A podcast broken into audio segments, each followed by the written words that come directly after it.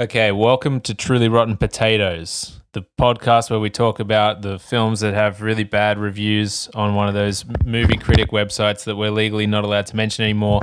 We've got our first return guest. That's right. Thanks for having me back, guys. It was uh, it was. Morgan, it's such a pleasure Morgan to is have you back here, on mate. the show. What have you been Um, up we had to? a tough week. I'm there. back, Had a tough week where um, we had to put him in the sin bin. We did an episode without him. Um, but we've also got another return guest, a man we colloquially we will Yes, thank you so much for having me again, Declan. It's really good to be Yeah, here. Hayden's here, Mitch is here, and uh, and Declan's here, and then as well as that, we have one other return guest, the first one we've ever invited back. We call him Shanky Doodle. He hates the name. It's Michael Shanks, everybody. Hey, what's up, Potato Family? I love being on the same podcast with the same name. Um, as you may have seen, like the digs are a little different here. What happened since you were gone was we made a lot of money, and then we were found to be in breach of what was described to me as international trademark, and we ended up losing all that money. Hey, we're just simple potato farmers Well, you now. know, it's good that there's a fixture. That's right. So We- shout outs to the Chippy Boys, shout outs to the Potato Scallops. to my Rastafarians out there, what up? Yeah, to the wedges. we had to pivot. But being sort of business minded, that was easy for me. Once I got the other guys on the same page as me, you know, it took a bit of convincing, but here we are. Yes. What were some of our other rebranding options at the time? Because we we did have to change the name, didn't we? We had some. Yeah, We yeah. must have. Did you have a short list? Um, Yeah, it was very short. It had um truly rotten We, potatoes. we thought it. we could change a couple of letters and, and keep the rest. So, what movie are we watching? We're watching uh, one that Shanks d- d- is not on the list. I think it has like a 17%. So, it's worthy. yeah, breaking format. This was requested by Michael Shanks. Yeah, definitely. I wanted an excuse to watch it, and if I can do this, it's kind of technic- Yeah. technically work, I guess.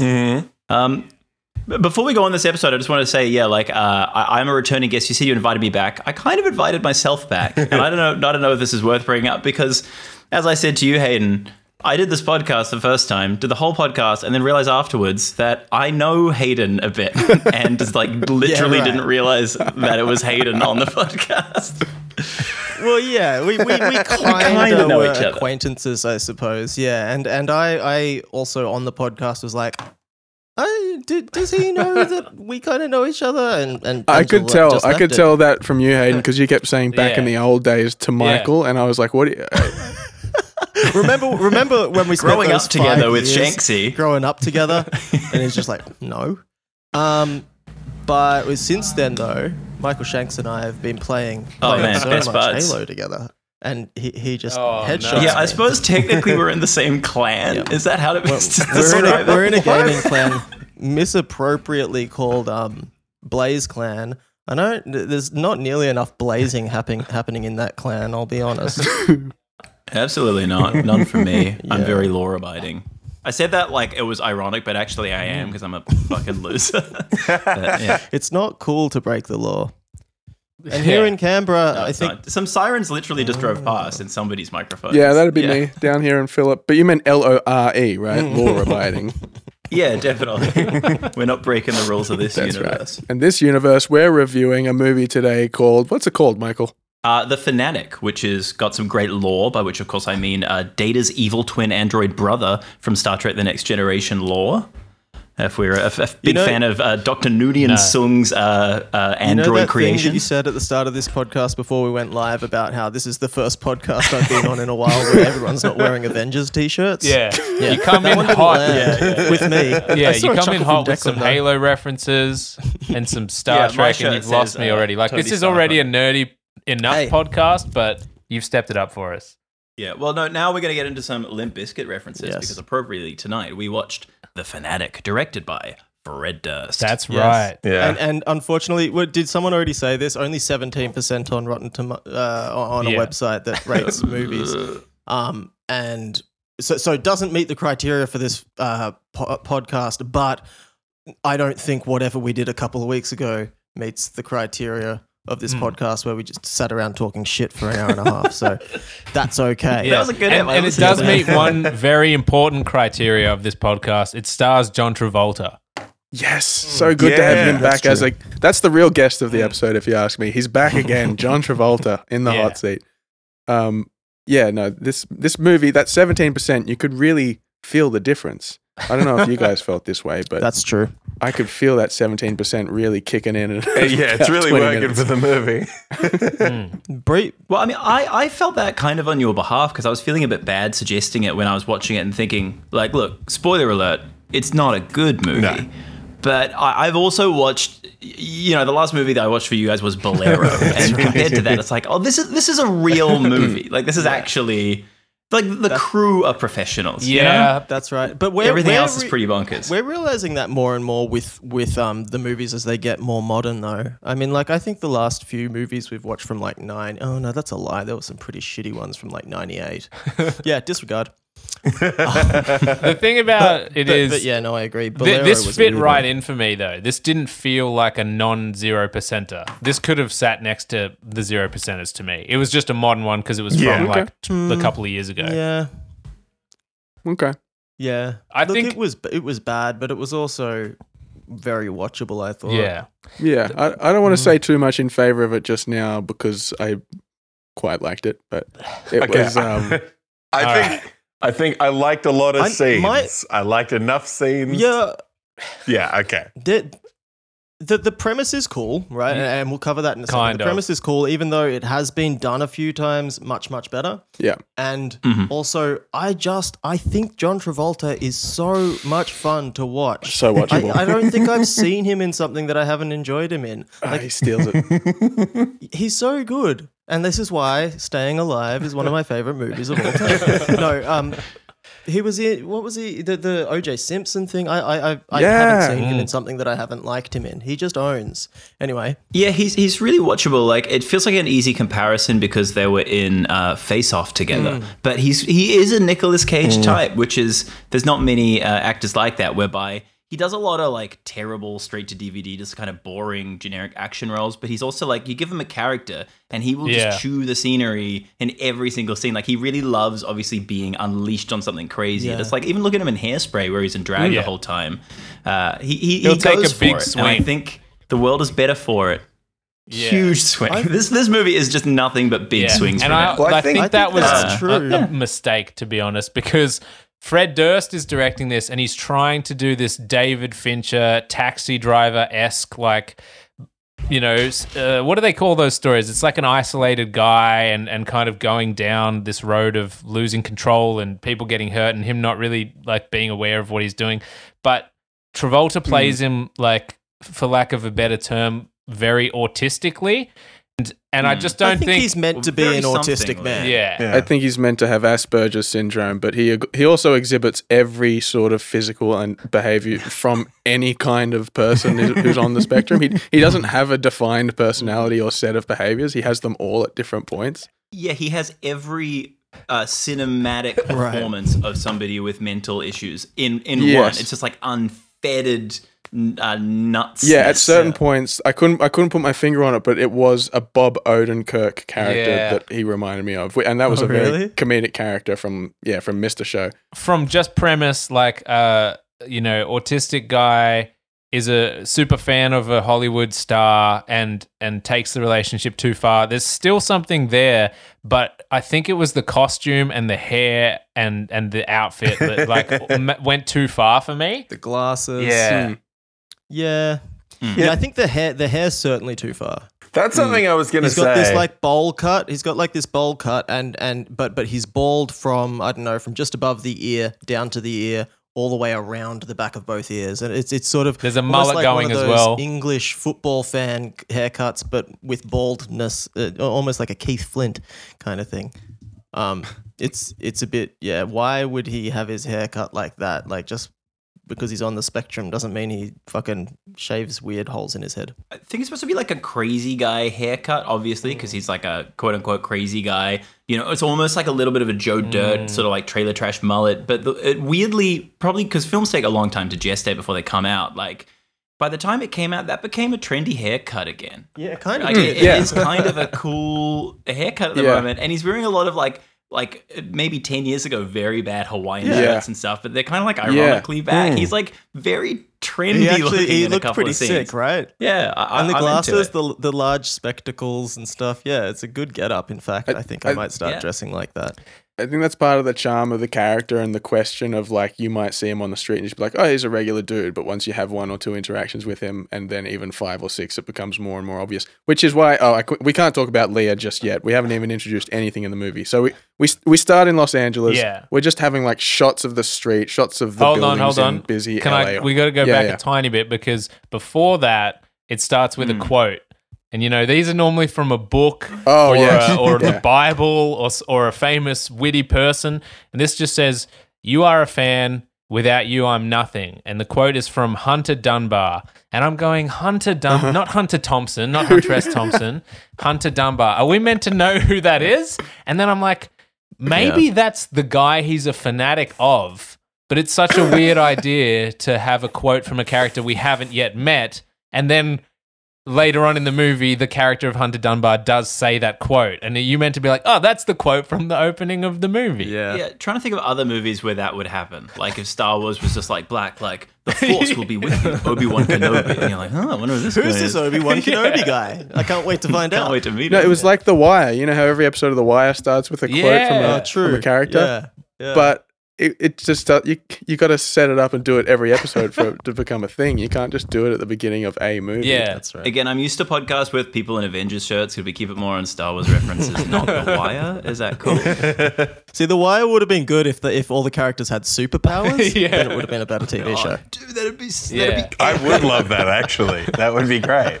So we're shown we're shown shots of L.A. of Hollywood Yeah. specifically, I think, and then there's a voiceover from a female character that's saying like. Los Angeles, I call it the city of bullshit, but who am I to judge? I live here too. And she just goes on to say more stuff about that. And then she's like, but this guy, Moose, nothing ever gets Yeah. him down. He always just gets back up and fights because he's Moose. This is when I was like, oh, he's going for like a Fincher thing. It's kind of like LA at night. It's shots of homeless people. Um, and there's this kind of cold, monotonous voiceover from this female saying, like, everything breaks down eventually, even a person's spirit. Yeah. And then she introduces Moose, and it's Travolta looking really haggard, driving on a Vespa scooter. He's ri- riding around um, LA at night, looking a bit full on, and then he gets off and he goes into like a memorabilia store or like a comic book store, and, and it's established he has a relationship with the guy who runs the place. Do you remember the first thing he says when he walks into this into this porn shop? No, I don't. I do. no, He goes, the guy's like, "Oh, hey Moose, do you uh, do you want to talk or something?" And he's like, "I can't talk too long. I got to poo." oh yeah, yeah, so so we instantly know this guy's a bit funny. Yeah. He's just a little socially awkward at this point. Yeah. he's just a That's little. right. That was like an unironic laugh for me. Like I thought that was really actually funny. It was so unexpected. there are there are some good moments in there. There are certainly some hilarious. Yeah, moments in definitely. this movie. So they have this conversation, and it really drives home that um that Moose loves this uh, Dunbar actor. What's his name? Someone Dunbar. Hunter Hunter Dunbar. Dunbar. I can't believe you haven't picked that up because that is said a hundred I- times in the movie. Like, if you want to just hear people say Hunter Dunbar, which I do, this is the movie for you. It's it, his name is said by every character in every scene multiple times, and it's like printed on posters in the background. Do you think this movie could have been more effective if Hunter Dunbar was not a fictional character and was like John Malkovich or something, and and he was playing himself? Yeah, yeah. If it was Fred Durst playing himself, oh, that would have been so good. incredible. That would have been Awesome. good. Particularly the scene where he's driving around listening. Oh, Oh, we'll, we'll talk about that later. We'll get talk to about that it. later. We'll get to it. Yeah. God I mean, damn. surely like any like famous actor you can think of would be like m- immediately more interesting than Hunter Dunbar played by Devon Sawa. Yeah. who we can get into. Yeah, but I- like I thought must have been more of a heartthrob than I. I looked him up. I think figured like he must have been like the lead on like Roswell or one of those Right. shows back in the day, but not really. He's mainly known for a very appropriate music Yes. video that I we can get into a little later. I'm so excited. Yeah, I was this. surprised because I thought I thought he kind of did a pretty good job. Um, oh, me too. and and he did like to begin with. I thought, oh, he's a bit unremarkable to be like the dude that this guy's a fanatic over. Or do you be a fanatic over something or of something? I think you be of it. I think Yeah. oh, fanatic yeah. of. Um, uh, but as as the movie went on, he grew on me, and he seemed a little bit more charismatic, and, and I thought he did a good job. Okay, so that's that's my Yeah. take on that. So actor. he's he's a weird movie star though, right? He's like he's not like A list Brad Pitt style. He's more like right, right. horror movie star and almost action star as well. Like would play a cop in CSI and then do like the lead in a kind of cheap horror yeah, he'd, movie. And he'd that's be like why the guy Moose who plays him. Shane in The Walking Dead. Jon Bernthal. Uh, I Oh, want to yeah, say he's also in. He's in in Baby Driver. You know, like I don't think He he's was ever the had a lead Punisher. role. He's yeah. always there. Oh, yeah, that that. yeah. Yeah. Well, I mean, well, well, uh, the the guy. What's the actor's name again? I just Devon said, like Sawa. Devon Sawa. Devon Sawa. Well, well, he was the lead in Final Destination. I think that was his like big film role. So I guess he is kind of a, a horror a horror guy. But this was like, I mean, I didn't hate. I thought this movie was a lot better than I expected it was going to be. Like, I'll, I'll, but you know, there's there's lots of terrible stuff to get Mm. in there. But one thing that really annoyed me about it was the uh, fake movies within the world Oh, of the yeah. movie, which which is like like way too fake. Yeah. Like, Yeah. the uh, they talk about like space vampires as this like uh, franchise maybe that uh, Devon Sawa, uh, sorry Hunter Dunbar is a big uh, star of, and Moose buys like uh, his vest from it, and the vest is the shittiest Yeah. prop. It looks like It's a- Disco yeah. Stew's vest from The Simpsons. It looked like um Uh, and, Andrew like- Dice Clay. Like he wears he wears jackets Yeah. like that. And did it say Rico or it said Rico on it with like Rico? sequins or something, didn't it? Uh, that being the character he played in one of his movies, right? Yeah. Yeah. Yeah. well, presumably, and they show a clip of it, and it's called Space Vampires, and it's like, oh, it's like a sci-fi horror, but it's like they obviously didn't have budget to shoot like a, a, a convincing fake Mm. movie, so it's all like up angles, so they don't have to show a set. It's like an alleyway, and it's just always looking up at the sky and the tops of roofs, so they didn't need to get a location.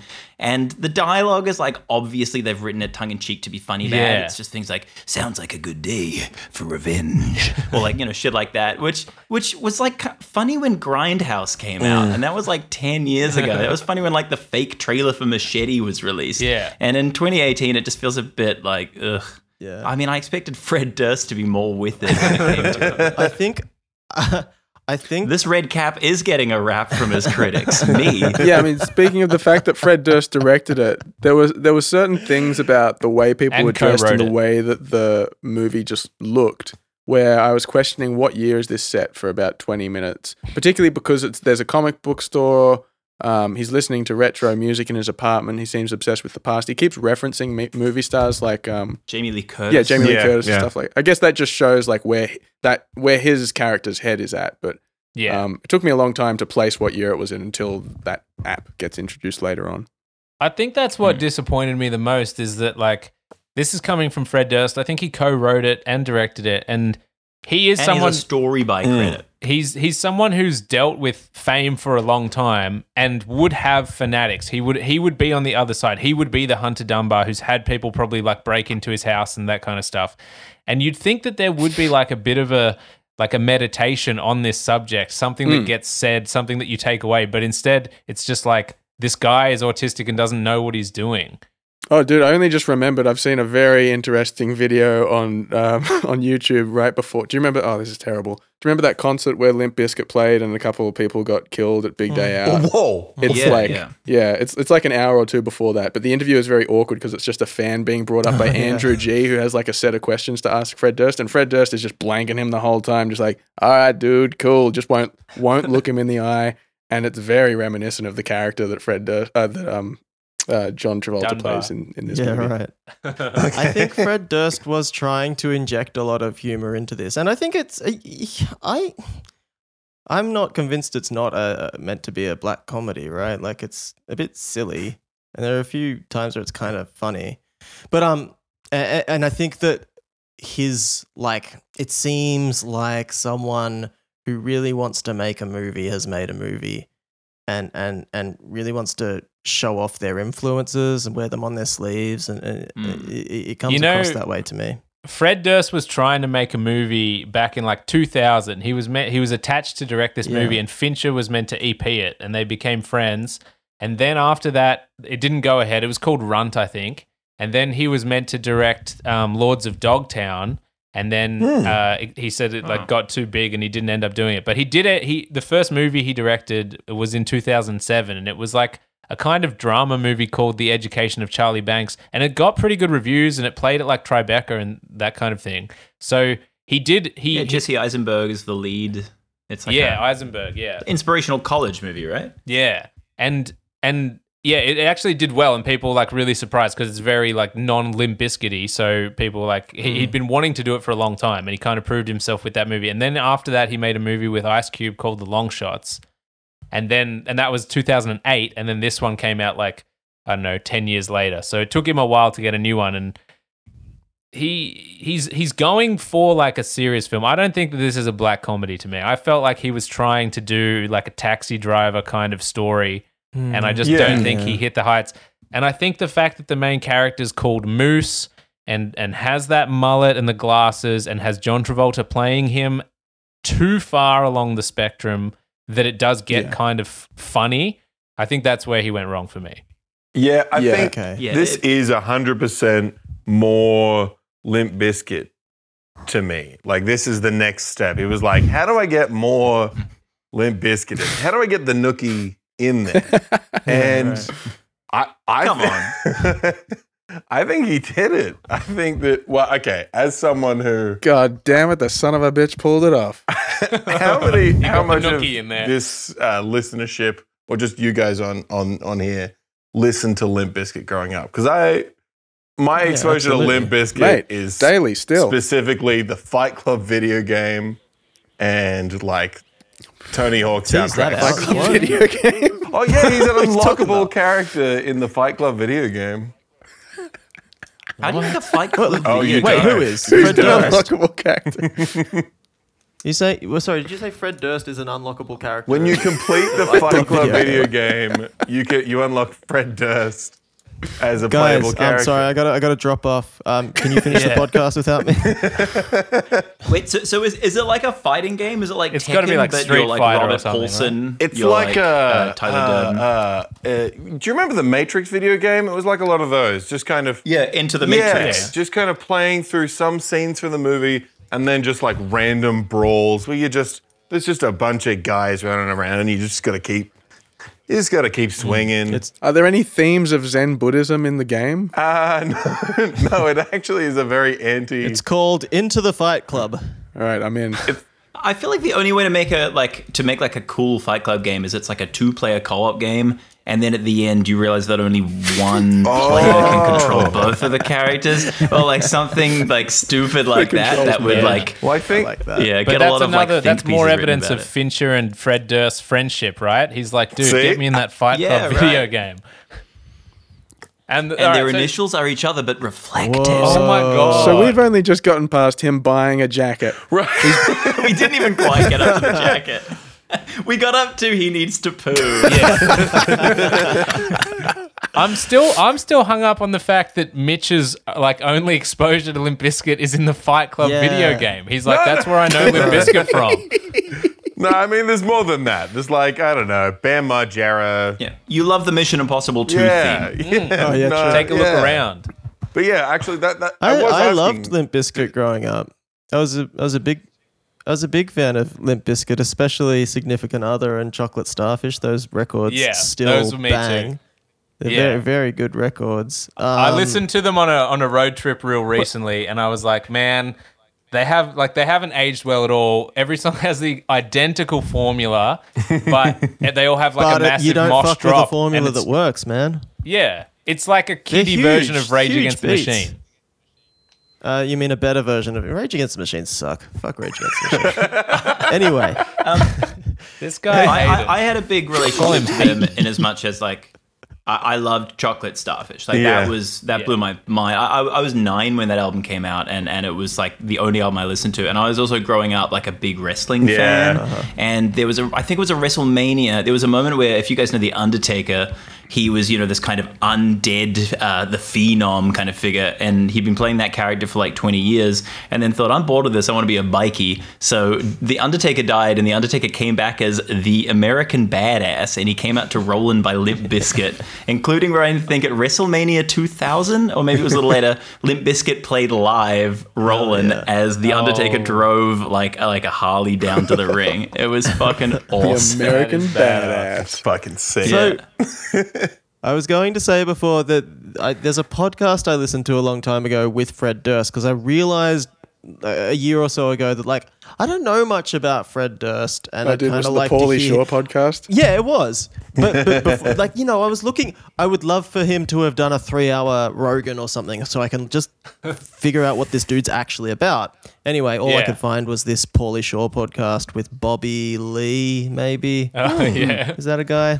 Anyway, Yeah, that's anyway, a guy. Pauly Shore. The, it was a bad podcast. Like um, like Pauly Shore was just actively the whole. It seemed like the purpose of the podcast was him seeking validation from his guests. So it was Yeah, real yeah, yeah. bad. But in the in the few moments where Fred Durst actually got to talk and was asked questions, like he sort of uncovered that you know before Limp Bizkit blew up or anything, he he always just wanted to make movies. And, and when Limp Bizkit was blowing up, he was just wanted to make movies. Yeah. He's it was like, oh well, this is sick that this music thing is panning out, and you know I can make connections here, there, and everywhere in the entertainment industry. But I'm a director, like I, I make movies. Yeah. I'm not, I'm not a musician, kind of thing. And and then it He just directed the a lot other of. Limp Bizkit music videos as well, right. and and actively took a hiatus from the band. I'm pretty sure to make um, Education of Charlie Banks. Okay. Yeah, so he clearly really likes doing this and and the movie the movie's fine. The some things I really liked about this movie, the pacing was really fucked, I think, but but when the movie starts, you get these really sick um drawings. So like cartoony drawings bits, of yeah. the uh, yeah, animated like watching watching the color fill in of, of a crudely drawn Travolta in a scene that you've just seen from the movie on the on a black background. Well, do you know who did the drawings? S- sorry? Do you know who did? Do you know who did the drawings? No. Are you about to tell me or are you lit. asking? Yeah, it's Limp Bizkit guitarist Wes Borland. Oh, that's why I liked them. yeah, his name stuck out of the credits, and I'm like, I know that. Oh, Cool. name. It's almost That's like sick. how Adam does. Adam Jones do like the. Does he do any art for Tool? He does the he does the videos for Tool. Yeah. And we can talk about Tool for an hour if you like. um, uh, but but those those those images, I thought they were really really sick, and I and I liked. I, I thought they were really every time a new one would come up in between a hmm. scene or something. I thought, oh, this is kind of cool. I like this. Um, I thought that was a neat device that was used well, but not not quite well enough because like too much time would pass between one, and then hmm. one would come up, and you're like, oh fuck, that's right, there were pictures. It's hmm. kind of yeah, weird. I agree. A- a- And, I, I would say the exact same of the narration. There's a good 40 minute stint where you don't get any narration, and then suddenly there's a chick talk, and you're like, what? Yeah. What? Who- Yeah. Why? They seem like they're just chucked in there to fill and to transition between things where they Yeah. didn't have anything better to do, but they're still kind of cool. I wish, yeah, I wish they'd worked and them in I- uh, better. But the narration makes no sense whatsoever, and I know we haven't just like explained much of the plot of the movie yet. But the woman who is narrating the whole movie is just like a friend of his, of of Moose's, Yeah. And it's never really revealed why we're hearing this story through her eyes because we're not hearing it through her The- eyes at all. Oh, sorry. I was going to say, could it be similar to the movie we watched called Killing Them Softly, where she's like telling it to the police? Yeah. But it's not. It's just not. For some reason, this woman's narrating the whole movie, and she's like, she plays a very minor role in in the film. Yeah, The narration Yeah. doesn't work, and I think with like a lot of uh, even like bigger budget movies than this, which is obviously like a really small budget film, like narration's a really easy way to tie something together if you don't have enough budget to finish shooting. A- And I think that that's what this really sticks out to for me because she is a nothing character, and yet we're given her voice to intro the film, and she comes in and out. And there's another few examples of where I think they really obviously didn't have budget, and I know we're like a million years away from getting to this point in the movie, but there's a there's a bit towards the end whereby uh, Hunter Dunbar it says like, "Please don't hurt my son." When uh, Moose is at his house, implying that his son is at his house, but we never see the son throughout this entire sequence. There's also, which makes me think, oh yeah, they couldn't afford the kid, so it's like, oh maybe he's at the mom's place, but then why is he saying, please don't hurt my son right now? Like there's gunshots and stuff that are happening in the scene, and the Yeah. son never rears his head. So it's like obviously like ah, it's too expensive. We need a kid. We need a kid wrangle. Fuck it. We only had him for a half day. Okay, we're just gonna move on. Same with like there's a couple of threads in the movie that sort of begin and don't end, and I really feel like Yeah. that it was maybe in the script and they just cut bits and bobs and then sort of stitched it together. Definitely. Yeah, Yeah, I agree. And and I found it disappointing because I did enjoy the movie. Yeah. So when there were fucking blatantly like just clear like bad bad moves, I'm like, man, just if you'd have done I don't. I don't make films. I don't. I, who am I to tell you what to do? But fucking, you should have done this. So he's at this comic book store. He needs to take a poo. He goes and takes a. We presume he goes to take a poo. No, but he, he he actively doesn't because I was watching it with Alex and the scene ends and he leaves out with the jacket that he buys and Alex is like, well, what about his poo that he had? what to about do?" his poo? he never did it. He got so enamored because that's the thing. He is easily distracted. We see that with the wind chimes later on. But anyway, he's just there. Oh, yeah. He's buying a jacket. He gets the jacket. It's meant to be eight hundred bucks. It's some jacket that he's a real big fan of because he likes this Dunbar character who's going to be in town doing a book signing that night. He needs to get Yeah. the jacket. He needs to get it signed. He bargains the guy down because he's so like kind of cute and charming, and the guy reduces it from eight hundred dollars to three hundred dollars. It is a great deal. It is the best barter in all of history. Mm. Hey, this costs eight hundred dollars. Oh, please give it to me for three hundred. Yeah. Oh, okay, I'll give it to you for three hundred, and but you have to pay me before the end of the year. It is not Yeah. established what the date is. So like that is a sick deal. But isn't it also just a guy taking advantage of a mentally challenged person? I don't know. Like, does it really cost eight hundred, or is he like, dude, I want the like the literally the last three hundred dollars you have to your name? Well, I think this is one of the problems with like the tone and the direction, and that like I genuinely think it could either go either way, but I don't think Fred just commits either which way because it could totally be that, but it is also like a legitimate merchandise store on Hollywood Boulevard. I think so. Like Yeah. it would be expensive, but it's also tat, so it's it's hard to know. The, we do see more and more of Moose. uh, Moose as a character. He's quite. He is quite sort of charming in this sort of like you want to care for him because he seems like he cares for you way. Like, and you see that in his relationship with this woman. You see that instantly when he's talking to the guy who works at the um at the uh, merchandise store, whatever you call it, um, memorabilia store.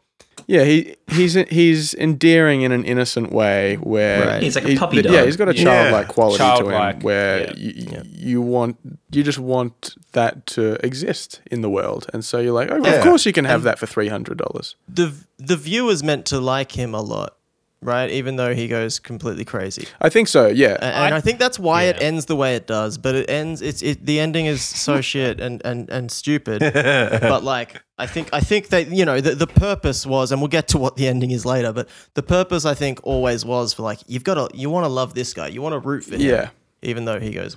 I mean, insane. he's uh, what is he's he's Lenny. He's Lenny from Of Mice and Men, isn't he? He's like he's a gentle definitely. a gentle Right. That's giant. exactly it. You feel bad for him because people keep bullying him, ragging on him, and he's and you and you know that he's like mentally kind of deficient compared to them, but and so you sympathize with him, but then you know things keep pushing him, and sometimes he's like accidentally going too far, and he doesn't even really know what he's done. Very much like Lenny from Of Mice and Men. He's also wearing this colorful comic book collage shirt, and as we said, he's got this mullet and these glasses, and he's really like overacting.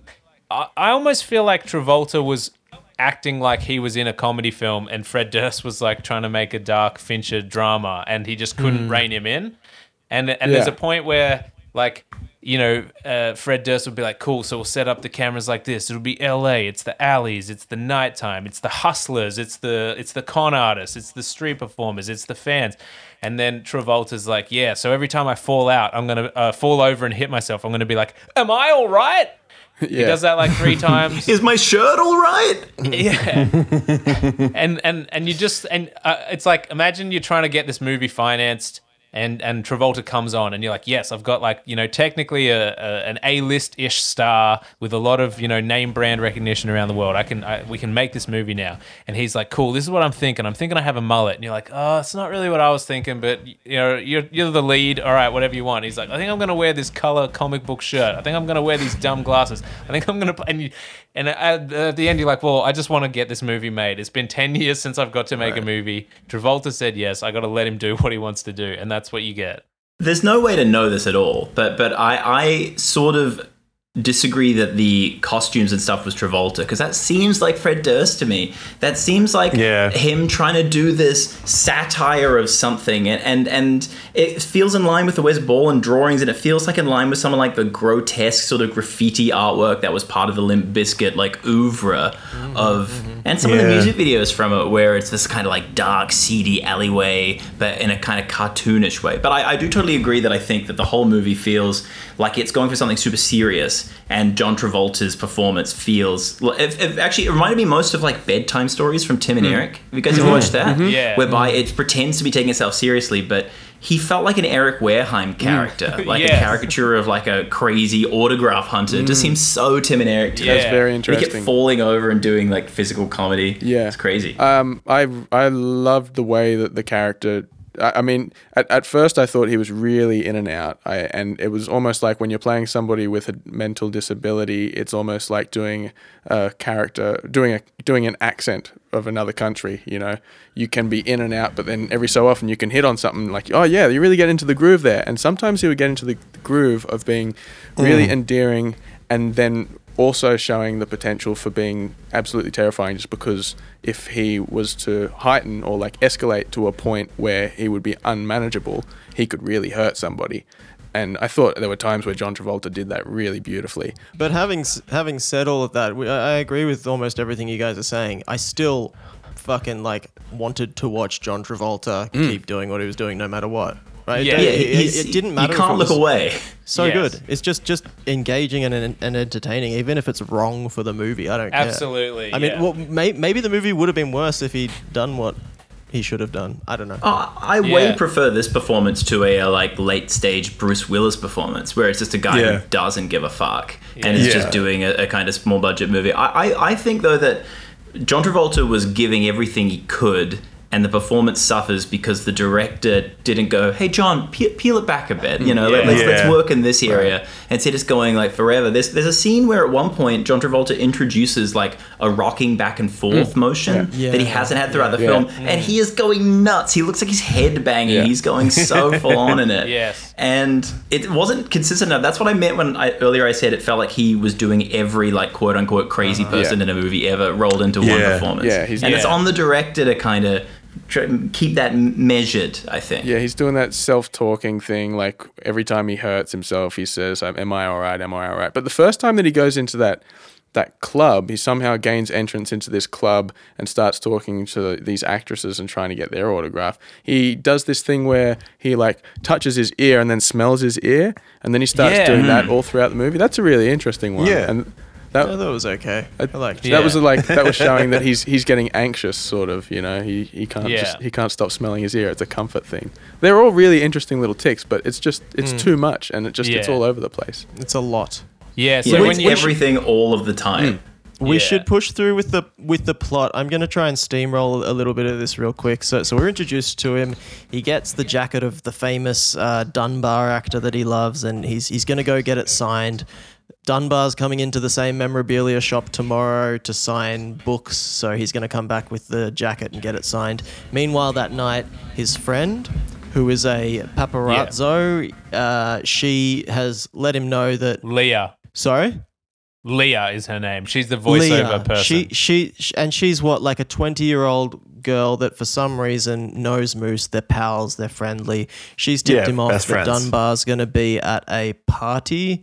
Um, and she, uh, because she knows these things, because she chases celebrities around town taking photos of them. He rocks up the party. Dunbar's not there. Travolta makes a scene, gets kicked out. Um, he asked for a strawberry milkshake at the bar. That's how you know That's he right, that doesn't was he doesn't fit in. I like that. They're like, "What are you What are you drinking?" He's like, "Can I have a strawberry milkshake, please?" And then the guy's like, "We don't make those." And he's like, "Ugh." And then he goes and talks to these actresses. He, it's it's all good at first. He's like, "Hey, I'm a huge fan of yours. I've seen you in this movie." And they're like, "Oh, that's so nice." And then he's like, "Do you know Hunter Dunbar?" And they're like, "Oh, he's not here." And then uh, he's like, "Can you sign something?" And and and then he starts like smacking his head. He does that like, "Oh, I'm so stupid." Ah, ah," but he's He did the really Rain Man. it. Yeah, and Yeah. then and then security kicks him out, and then he kind of loses his shit. And Leah comes back, and she's like, "You embarrass you like you, you know you can't do that." And then they have an argument, and he's straight up like, "You're not my mom." And then it ends with them just giving each other the finger back and forth, the, the- flipping each other the bird, Yeah. and, and then it kind of diffuses the situation, and they're like, "Oh, we're still friends. We're we're giving each other Well, the I- finger." I could, I could not figure out their. Uh, sorry, just opening a beer. That's a nice sound for that. Declan, when you're editing this, you can take out those peaks. Um, uh, I couldn't figure out their relationship at all because she goes to his place after this and says, Yeah. well, like I have to do this to pay rent." And I thought, "Are you housemates?" which I, which, but then Yeah, she right. kind of leaves. I couldn't figure that out. And then, like a scene later, they're hanging out. You know, John Travolta cannot overstate how like bizarre and out of place and like over the top crazy like cuckoo bananas this performance is and she's like very normal Yeah. 75 years younger than him Yeah. and they're like hanging out eating and she's just like i love you moose and it's not in like a sexual way it's like a it would have made sense like if it a was his brother sister, sister kind of yeah Yeah. well, well, and then you'd be like, well, that's why she's like looking after him, but it's an unrealistic age range for a brother and sister. Like, I wonder if that was maybe even in the original script, it was his sister, but then the way they cast or it, they thought, or uh, something. Yeah. It, it, it's odd. It's odd It and is, it is inexplainable. odd, and I was trying to put it together because we, we also um, later on we find out that the way he makes a bit of money is he's one of these performers out on Hollywood Boulevard dressed up as like an English copper. I don't know if it's a character I'm Yeah. not aware of. Just a Like a, Bobby. Keystone It is Bobby. not a character. It's just It's a just his idea of what acting Yeah. is. yeah. And, and and so maybe she bumps into him all the time, but you know maybe he's a bit infamous in the area, but and they've become friends that Uh, way. yeah, I'm and thinking she, sort saw takes a those. Liking She to probably saw those two guys bullying him, and then walked up to him and was like, "Hey, are you okay?" And had a chat, and found out he was a nice, weird guy. You know, probably something like But that. what is he doing dressed as like an English Bobby? Like, like that's another low budget thing uh, about the movie is if you've gone to Hollywood Boulevard, like it is full of people dressed in costumes trying to like get you to tip them to take a photo with them. But they're dressed as like Iron Man, they're dressed as Superman, Yeah. they're dressed as Batman. they're all like licensable characters. They're like you're in Hollywood because you love the movies. You want to take photos with a movie character. They're hanging outside of Madame Tussauds. Nobody loves the movie character of English policeman. Yeah, what is it? And he's always practicing his accent. He's just like hello. Like Yeah. the- I'm like not good at accents, but I cannot do an accent as bad as him. And he's listening to a recording of somebody who's apparently British to learn his lines. And one of the lines is, This is my friend David. like the, the classic cinematic Bobby. Uh, I just I don't understand it. And that was like, oh, this movie can't afford the license to have Right. him in an Iron Man suit. Yeah. So he's got to do that. Like, like surely that would have worked better if he were even like Frankenstein or something. There's got to be some sort of public domain yeah, character. it's unbelievable because because later on he shows like the breadth of knowledge of films that he has. Yeah. he's not just gonna choose generic British Bobby. Like, why would he do that? Just get a hockey mask and call yourself Jason, and you'd make money. There, he's there's so much stuff of obviously John Travolta like improvising in front of the mirror. Oh, I love like, that. British dialogue. Oh. So funny. He once says Yeah. like, "Oh, is that the Queen? We have the Beatles." And even so even before he gets his book signed, uh, or before he goes to try and get his jacket signed, he's rehearsing what he's going to say to Dunbar. And one of the things he's practicing is, uh, "This is a one and only shirt. I can tell you where to get it, but uh, there won't be any there." Like he's just trying to think of cool things to say to him. I loved that little scene because that was him just Yeah. improvising. I thought that was a good. yeah, joke, and he was just honestly. being like an adorable guy who's trying to impress. It his- was it his- was very reminiscent of him going up into the uh, change room after watching that woman dance in uh, in uh, Staying Alive. Staying alive. It was. Just just good good Travolta. Actually, that scene where he's So- rehearsing what he'll say to Dunbar in the mirror, that's when I realized, oh, like this is essentially King of Comedy, right? Yes, It's yes. the same movie. Yep. It's it's a crazy person who wants to meet his meet his um meet his idol guy. Yeah, it's the king of comedy. It's the Joker. It's of Mice Yeah. and Men. It's Nightcrawler. It's a little it's bit. It's a little bit uh, the cable guy. Um, a little bit the cable guy. Very much the cable yeah. guy. So so it's it's been done before, and and I think I think that th- those movies are all pretty well acclaimed movies, right? And I think I don't think Yeah. the the theme is is I think the theme is a, is a part of the reason. Like it's it's a it's an interesting topic that can be You know re- what? You know what would have really made it work What's if that? um if if Dunbar's name was Marshall Mathers and Moose was just called Stan. yeah, true. Have we even mentioned Yeah, that yet? actually, I, and and would have owned. Would have been great. Yeah. So so yeah, it's like the Stan thing. And in fact, there's a scene where um where Travolta's writing a Stan like letter to Dunbar saying like, "Man, we met and you were actually a dickhead to me and you're nothing with the about the fans and and stuff." I'm like, just like Stan. And then, uh, as as we've been alluding to, we find out after watching, well, for me, after this, watching this movie, trying to find out more about the man who played Dunbar, he is Stan in the film clip for Stan, which is just it's it's weird. I mean, I guess it's Yeah. the casting. That can't be a coincidence. no, no. I think it was probably some kind of. I, I mean, I think subliminally that kind of stuff works on people, right?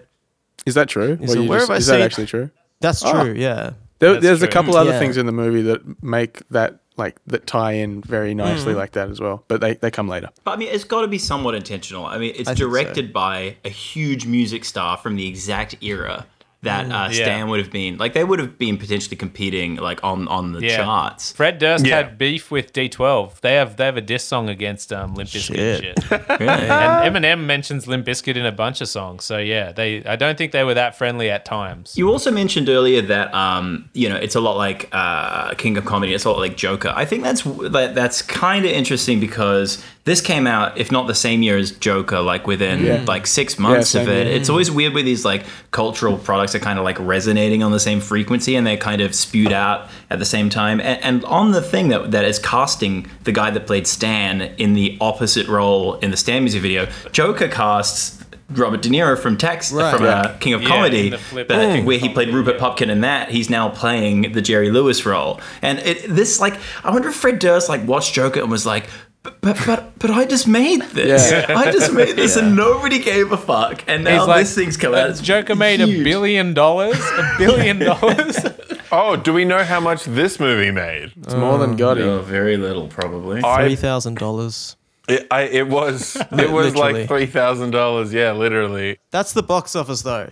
So I don't I don't know what that actually that's like a f- opening day thing, isn't it? I don't Yeah, know what a opening box we- worst means. opening weekend of, of John Travolta's tr- career, and but I think his favorite movie that he's ever made. Oh, he loves it. Of course he does. He got to free reign. Just be That's like, awesome. "Hello, I'm an English Bobby." I think he's great. He's just he's just so good.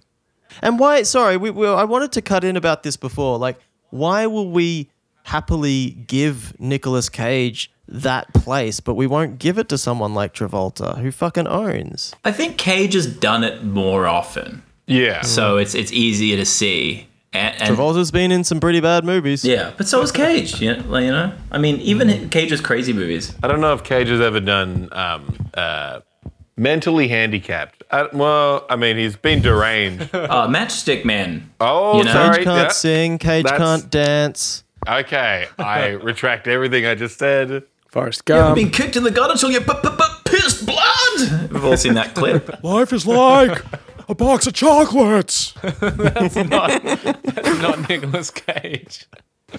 But if Tom Hanks can do it, he made he made an endearing mentally challenged man. Travolta wanted his crack at the Oscar. Castaway. Yeah. It's an obvious uh, reference, but this is very like Tropic Thunder, Simple Jack. Like that, that, that Yes. is what I was Yeah. thinking watching Yeah. watching this a little bit. But this is actually like it, wasn't that embarrassing. Like I thought it was way over the top and wrong, but it was it was more fun than like. I I don't think anybody's seen this movie. I saw it on a plane back in the day where planes had one movie on them when I was like a kid, and it's Cuba Gooding Jr. playing. Uh, it's called Radio. Um, and it's based on a real guy, a guy who had, you know, uh, i- cognitive issues. I, I don't know what exactly it was because I was a kid, but when I saw like the Simple Jack thing in Tropic Thunder, I, ge- I just thought like this has got to be based on this Cuba Gooding Jr. role, this one thing. He's got like big fake teeth and he's running around and he's in like overalls and the whole crowd's like, the whole town's like, I do love that radio boy. He is so special. Oh, all right. So so where were we? We got we got Moose. He's on the street. He's doing his street performance as a, as an English policeman. Oh wait, he did say the line at one point as well. She was the one being a celebutard. yeah, that was good. Mm. I like that. Never, never heard that term before. Just wanted to throw that one out there. That feels very Fred Durst. Like, right? I can imagine him saying it like, bah! in the song. 'cause That's how he sounds. Um, so so we're also introduced to these other street performers, or one dude specifically who's a bit of an illusionist, but like a broy, like frat boy illusionist. And and his whole thing is just like sticking a nail into his face and bleeding everywhere. And then while he's doing that and getting money on the street, one of his friends is like pickpocketing the the tourists that are watching. Um, so those two guys are kind of trash bags. But for some reason, um, this this bro illusionist like it shows him do his act it shows his friend pickpocketing and then the the crowd disperses and then the it cuts to them a few minutes later and they're like counting the money. He's like this is all you got? And he's like yeah that's all i got. And they get into this really dumb really quick fight where they completely dissolve their partnership and friendship which is like you know what? Fuck you. Get out of here. Fuck you. And then it's over. You're like what? We just met these Oh, guys. you guys. had something good here. Yeah. Yeah, he's coming after Moose and he's like, Hey Moose, you, you want to join with me? And he's kind of like yeah, being a broy bully, just like he knows that he can take advantage of Moose, and and Moose is really uncomfortable and has that like you know hunched shoulders, and he's like, I just want to work on the boulevard, being my policeman. Please leave me alone. And I had this written down in my notes, but I can't remember what he says. But he says something along the lines of like he doesn't respect Hollywood Boulevard or something like this. Or Yeah, Oh yeah, that's that's what he's telling to the passers-by. I'll tell you what he says because I wrote this one down too. He he's he tells um someone else he's like uh Todd's not a god. He's full of doo doo. He doesn't respect Hollywood. I respect Hollywood. Which reminded me a lot of um of Larry David in Curb Your Enthusiasm, where he's like, "Do you respect wood? I don't think you respect wood." It's also crazy that uh, Todd the God, you know, ha- has just lost his relationship with this like uh, sneaky pickpocket, like super sleek guy, and then it's like, oh, you know who can replace him? Seven foot tall John Travolta Yeah. playing the craziest character ever, who's literally named Moose. Like, can you imagine Moose being like, "Oh, all sly, I'm gonna grab this guy's wallet." Like, yeah, what do you want from that? That I, I- I say that as a joke, but I think again that kind of speaks to the incongruous nature of maybe the script versus what's actually happening on on the screen. Yeah. And just returning to Travolta and his character, I, I, like he, uh, half the movie he's not making eye contact with people, and then half the movie he's making intense eye contact with people. so I, I just I want to give him credit and say that he was working the character out as he was going along, which is to say I give him no credit at all. He should have already had the character figured out before he got on set. So then the bro illusionist takes uh, uh, meets Travolta in the bathroom with like what has he has he gone back to the guy It's that the he same was in guy. a partnership Yeah, with? same guy. Yeah. Yeah. They break up and one minute later they're just back together again. on again, off again. And that other guy is Bill Paxton's son. Just, yeah. just so everyone knows, Bill Paxton's son is in this film. Bill Paxt's son. Bill, His Bill, Wow. pa- Bill Paxtingson. Hello, I'm Bill Paxtingson. Ah, Bill Paxton. What would Bill Paxtingson say? Hello, mate. I'm Bill Paxtingson. Nice to meet ya. Hello, Governor. I have a couple of Paxtons on me. Have a couple Paxtons on me? Bill Paxtingson. Okay. So Todd comes into the bathroom, the the bro illusionist, and him and his and his old partner, who they've reunited instantly. They come in and start bullying Moose, and um and and you also feel like at this point you're like this Todd guy seems like a drug addict, like like he's Yeah. a cokehead or a meth head or something. Like you know he's and they and they they just start bullying Moose and pushing him over and just like slapping him and then they start like pretending to make him simulate oral sex with them they're just like humping his head and stuff They're It's just bullying. very They're frat being boy bullies. yeah And then in comes the black security guard. Yeah, he's there to save the day. it's like, Our voice of reason. Yeah. Yeah. "Oh, you boys leave him alone now. It's very strange that suddenly we, we're expected to know who this man is, but he's just like an elderly black gentleman who, um, He could also just be beaten up by these two guys. exactly. It's like yeah, for some they could reason, get him just as easily. well, I Yeah, guess he's a treated security with guard. Huge amounts of respect, but but he is an old guy. But he's like brought in 70 like a years old. mentor figure to be like Moose. Why do you Yeah. take this? You're a beautiful boy. Yeah, it's really weird because like we don't see enough of this guy. And it's like, wait, who's this guy? Why, why, why does he care about Moose so much? Yeah. But he's also like, Moose, you got to stand up for yourself. And then Moose is like, if Todd keeps picking on me, I'll have to make him stop. And you're like, ooh, this is the first hint that maybe he he's not that in control of his emotions. Well, you know, speaking of that, this was you know oscillating on the same frequency as Joker. These are the Wall Street guys, like that, he, mm. that Yeah. he kills in the train. Like like that's this role. I mean, even his like transformation into Joker in that movie is right after he kills those guys on the train. He goes into a bathroom that looks almost identical to this, oh, where Yeah. he kind of dances in the mirror. Mm.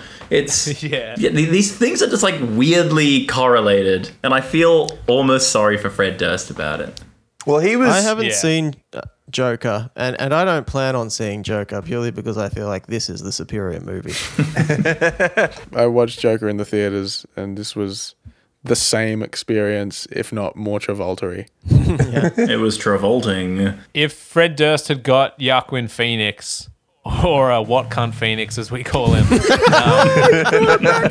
brought it back. He's gone and bloody done it. He's done it. He's done it. let's say if, if Phoenix played Moose and pulled like an Oscar winning performance, could this film have made a billion dollars like Joker?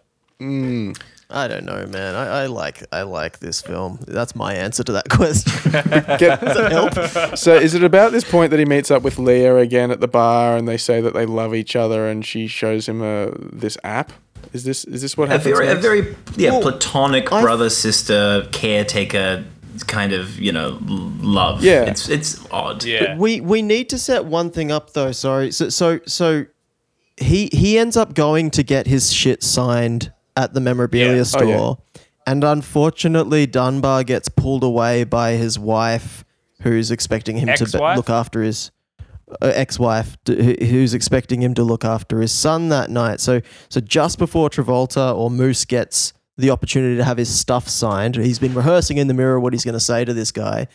Um, he's whisked away from the table, and Travolta's uh, Moose is like, "Oh shit, where's he going? He needs to come back. He needs to sign my stuff." So he follows him out the back of this memorabilia store into the alleyway and sees an an exchange between um, between Dunbar and his wife. His wife's pissed. She's like, "I had a date tonight. You were meant to look after our son." And um, Travolta then, or Moose then, sort of sticks his nose in it and it's like, "Your ex-wife's a bitch. I'm on your side. By the way, can you sign this?" And and of course, Dunbar's like, "Get the fuck away from me. This is like, you need to step off, man. Like, I'm dealing with some family shit right now." And that's what sets everything else in motion. He meets his hero. Yeah. His hero's an asshole and says, "I'd step the fuck back, or I'll punch you in the face." We realize that Dunbar's a little bit aggressive. Like, just just I mean, understandably, but also like he's more aggressive than you would expect a movie star to be in a situation like that. They'd probably handle it better. Well, especially with a guy Yeah. who's clearly like not Yes. with it. Yes. You, you Yeah. don't immediately Yep. jump to, hey, how about I sign your fucking face with my fist? Uh, That's right. yeah. that was good. Yeah. Um, the other thing is when he's in that line waiting for Dunbar, he's like the next person in line. He has this full on fantasy, and it's like Dunbar sitting at the table, the signing table in the light, s- like, and it's always like angelic singing, and he's and he's smiling right at him, and then and then right when Moose finally is about to get his thing signed, Dunbar gets pulled away um, to talk to his to talk to his ex-wife. But it's really stupid as well because the guy who pulls him away is the guy who runs the memorabilia yeah. store, who's a good friend of Moose's, who gets Moose into the line, who tells Moose Dunbar's going to be here tomorrow, sets the whole thing up, and then he's the one who's like, "Hey Dunbar, you got to go outside right before you sign Moose's thing." He dangles it right in front of Travolta's face, and he's like, "See, that's what you get for bringing the jacket down from 800 to 300, you motherfucker." So that that sets that sets up the um. Th there's this weird this that st- sets up the Stan relationship. At this point, um, Moose is sort of like, I'm gonna write him a stern letter, or I need to go and talk to this guy because he's he says something else at this point. He says he's disrespected Hollywood as well, or he's disrespected the fans or some shit. And then sorry, so so so so now now the two are the two are meeting up. Um, Ellie or whatever her name is, and and Moose are meeting Leah. up in a bar, and Moose is like, "How the fuck, you know, you're, you're always following celebrities around town. How can I find where this guy lives? Because I want to talk to him." And then she gives him access to this app that's like a star map for celebrities' houses and things. yeah, just a dumb move on her part. Like Yeah, she, I don't know what she Yeah. knows him. She she's not just had a couple of interactions with him. She knows this She guy. loves him. She loves him. And also, his response to that was like a very classic sort of Asperger's y response of like, yeah, I love you, with like no eye contact, no feeling, nothing. And that's a moment where I was like, ooh, something, this guy could really, he could kill somebody, you know? he lets her have a chip. Like, 'cause Yeah. he's eating a whole bowl of fries, and she keeps trying to grab one, and he's like not Yeah, letting her. like, and then eventually he's says hand. like, "Okay, you can have one," and she has one, and then she's like, mm, "I love you. you gave me this singular fry." and then you're given like her narration, where like she, it- it seems like her narration is constant. Like, I don't know why I told him how to stalk someone and where to find him, but I guess I just did.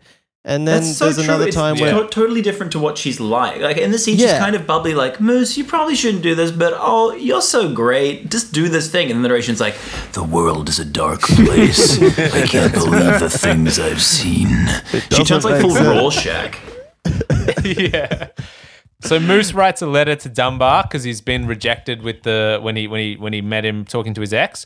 He writes this Stan letter, as we said. He uses the app, finds Dunbar's house, jumps the fence. A housekeeper sees him, but he leaves the letter in the backyard and runs off. then he tells Leah, like, I went to his house, and she's like, You can't be doing that. I know I just Yeah. gave you this app. I know that you're a crazy stalker. And and then and he's like, he's like, I can't believe you're unhappy about this. I'm not a stalker. You're being so mean, just like Hunter's wife was. Dude, I would be as confused as he was if she gave me that app and then was like, "You actually use the app?" I'd be like, "What the? F- what? What do you think I was Yeah. gonna do? like you gave it to me."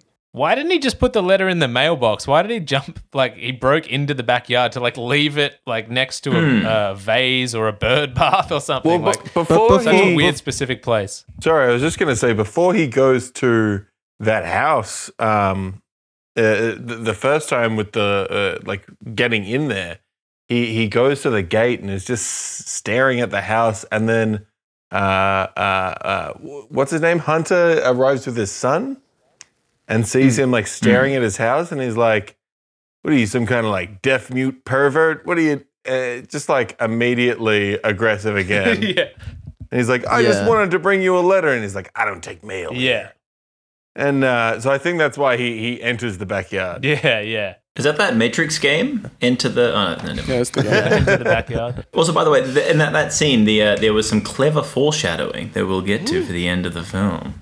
Because this movie is actually very Okay. secretly good.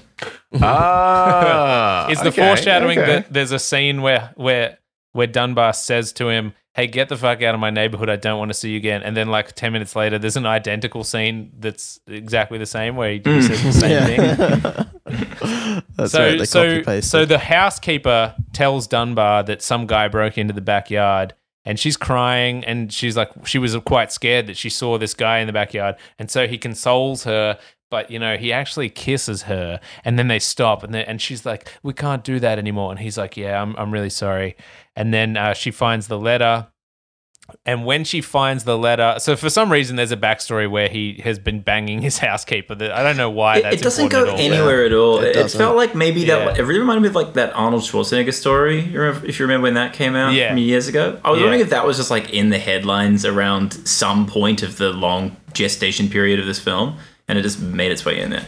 And then um, it's funny later because later Dunbar's on the phone to a friend for no reason. He's like, "Ah, I kissed the housekeeper again. I don't know why I keep doing it. I know it's not the right thing, but yeah. And you're like, we, is that meant to be our like emotional connection to Dunbar, who besides that is just an aggressive asshole like the whole time?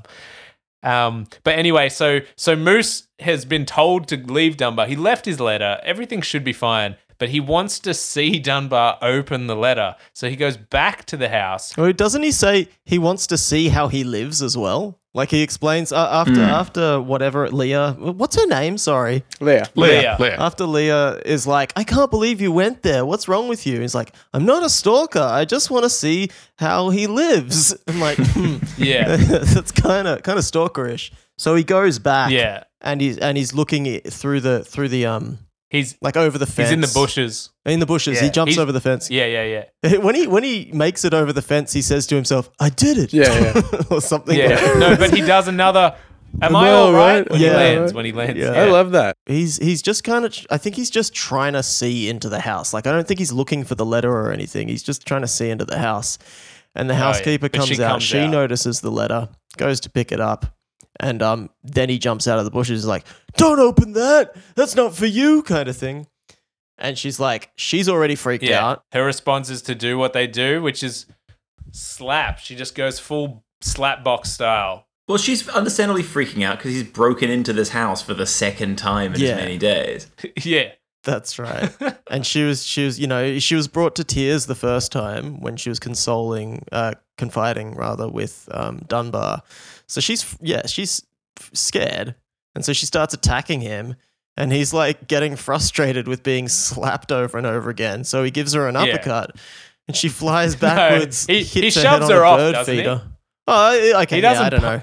It looked a bit like a, sort think- of like I a smack in the he head just from below. rocks her with it's an the nub. uppercut. It's the nub of his hand goes into it, like in between palm? the chin and the top yeah, lip. that's right. That's what it's like. Yeah. Oh, Open yeah. palms are to the and this is palm. and so this is this is where I think it's this is it's moments like this that made me think oh it's kind of meant to be a bit of a black comedy. He knocks her back, She falls backwards, knocks her head on like a bird bath or something like this, and then lies on the ground, and she's clearly dead. She's Instant dead, right? death. Yeah. And she's There's got a big blood pool of blood coming from goes, the back of her head. Oh, you've got a lot of blood on your nose. You got a nosebleed. I had a nosebleed like that once, and like sort of talks. You got to shove tissues up it.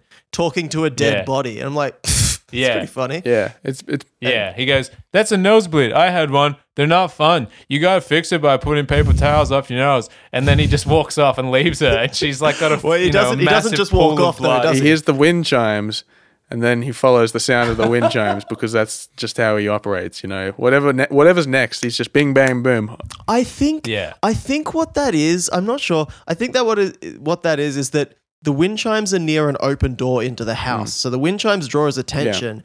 And then he's looking at the wind chimes and realizes the door is open. He's like, "Oh, maybe I'll just go into his house." i thought the whole th- Is that right? i right? think so hmm. and i think it was all beautiful that whole thing is beautifully written and beautifully performed it's chilling like that is, i don't know that's that's realistic as fuck to me like he'd just be like he's freaking out so he's trying to cover up the fact that the reality is she's bleeding and dying and he's just like oh yeah you can just solve it like this and then he's willingly distracted by the wind chimes. And then you get this fantastic then you get this fantastic home alone kind of scene where he's just Oh, like man. running around dunbar's house like trying on his clothes and like jumping on his bed He, and like he gets two eating all the antlers different and puts them porridges up to his head, and he just runs around going, Yeah. "Moose is in the house. Moose is in the house. Here comes Moosey."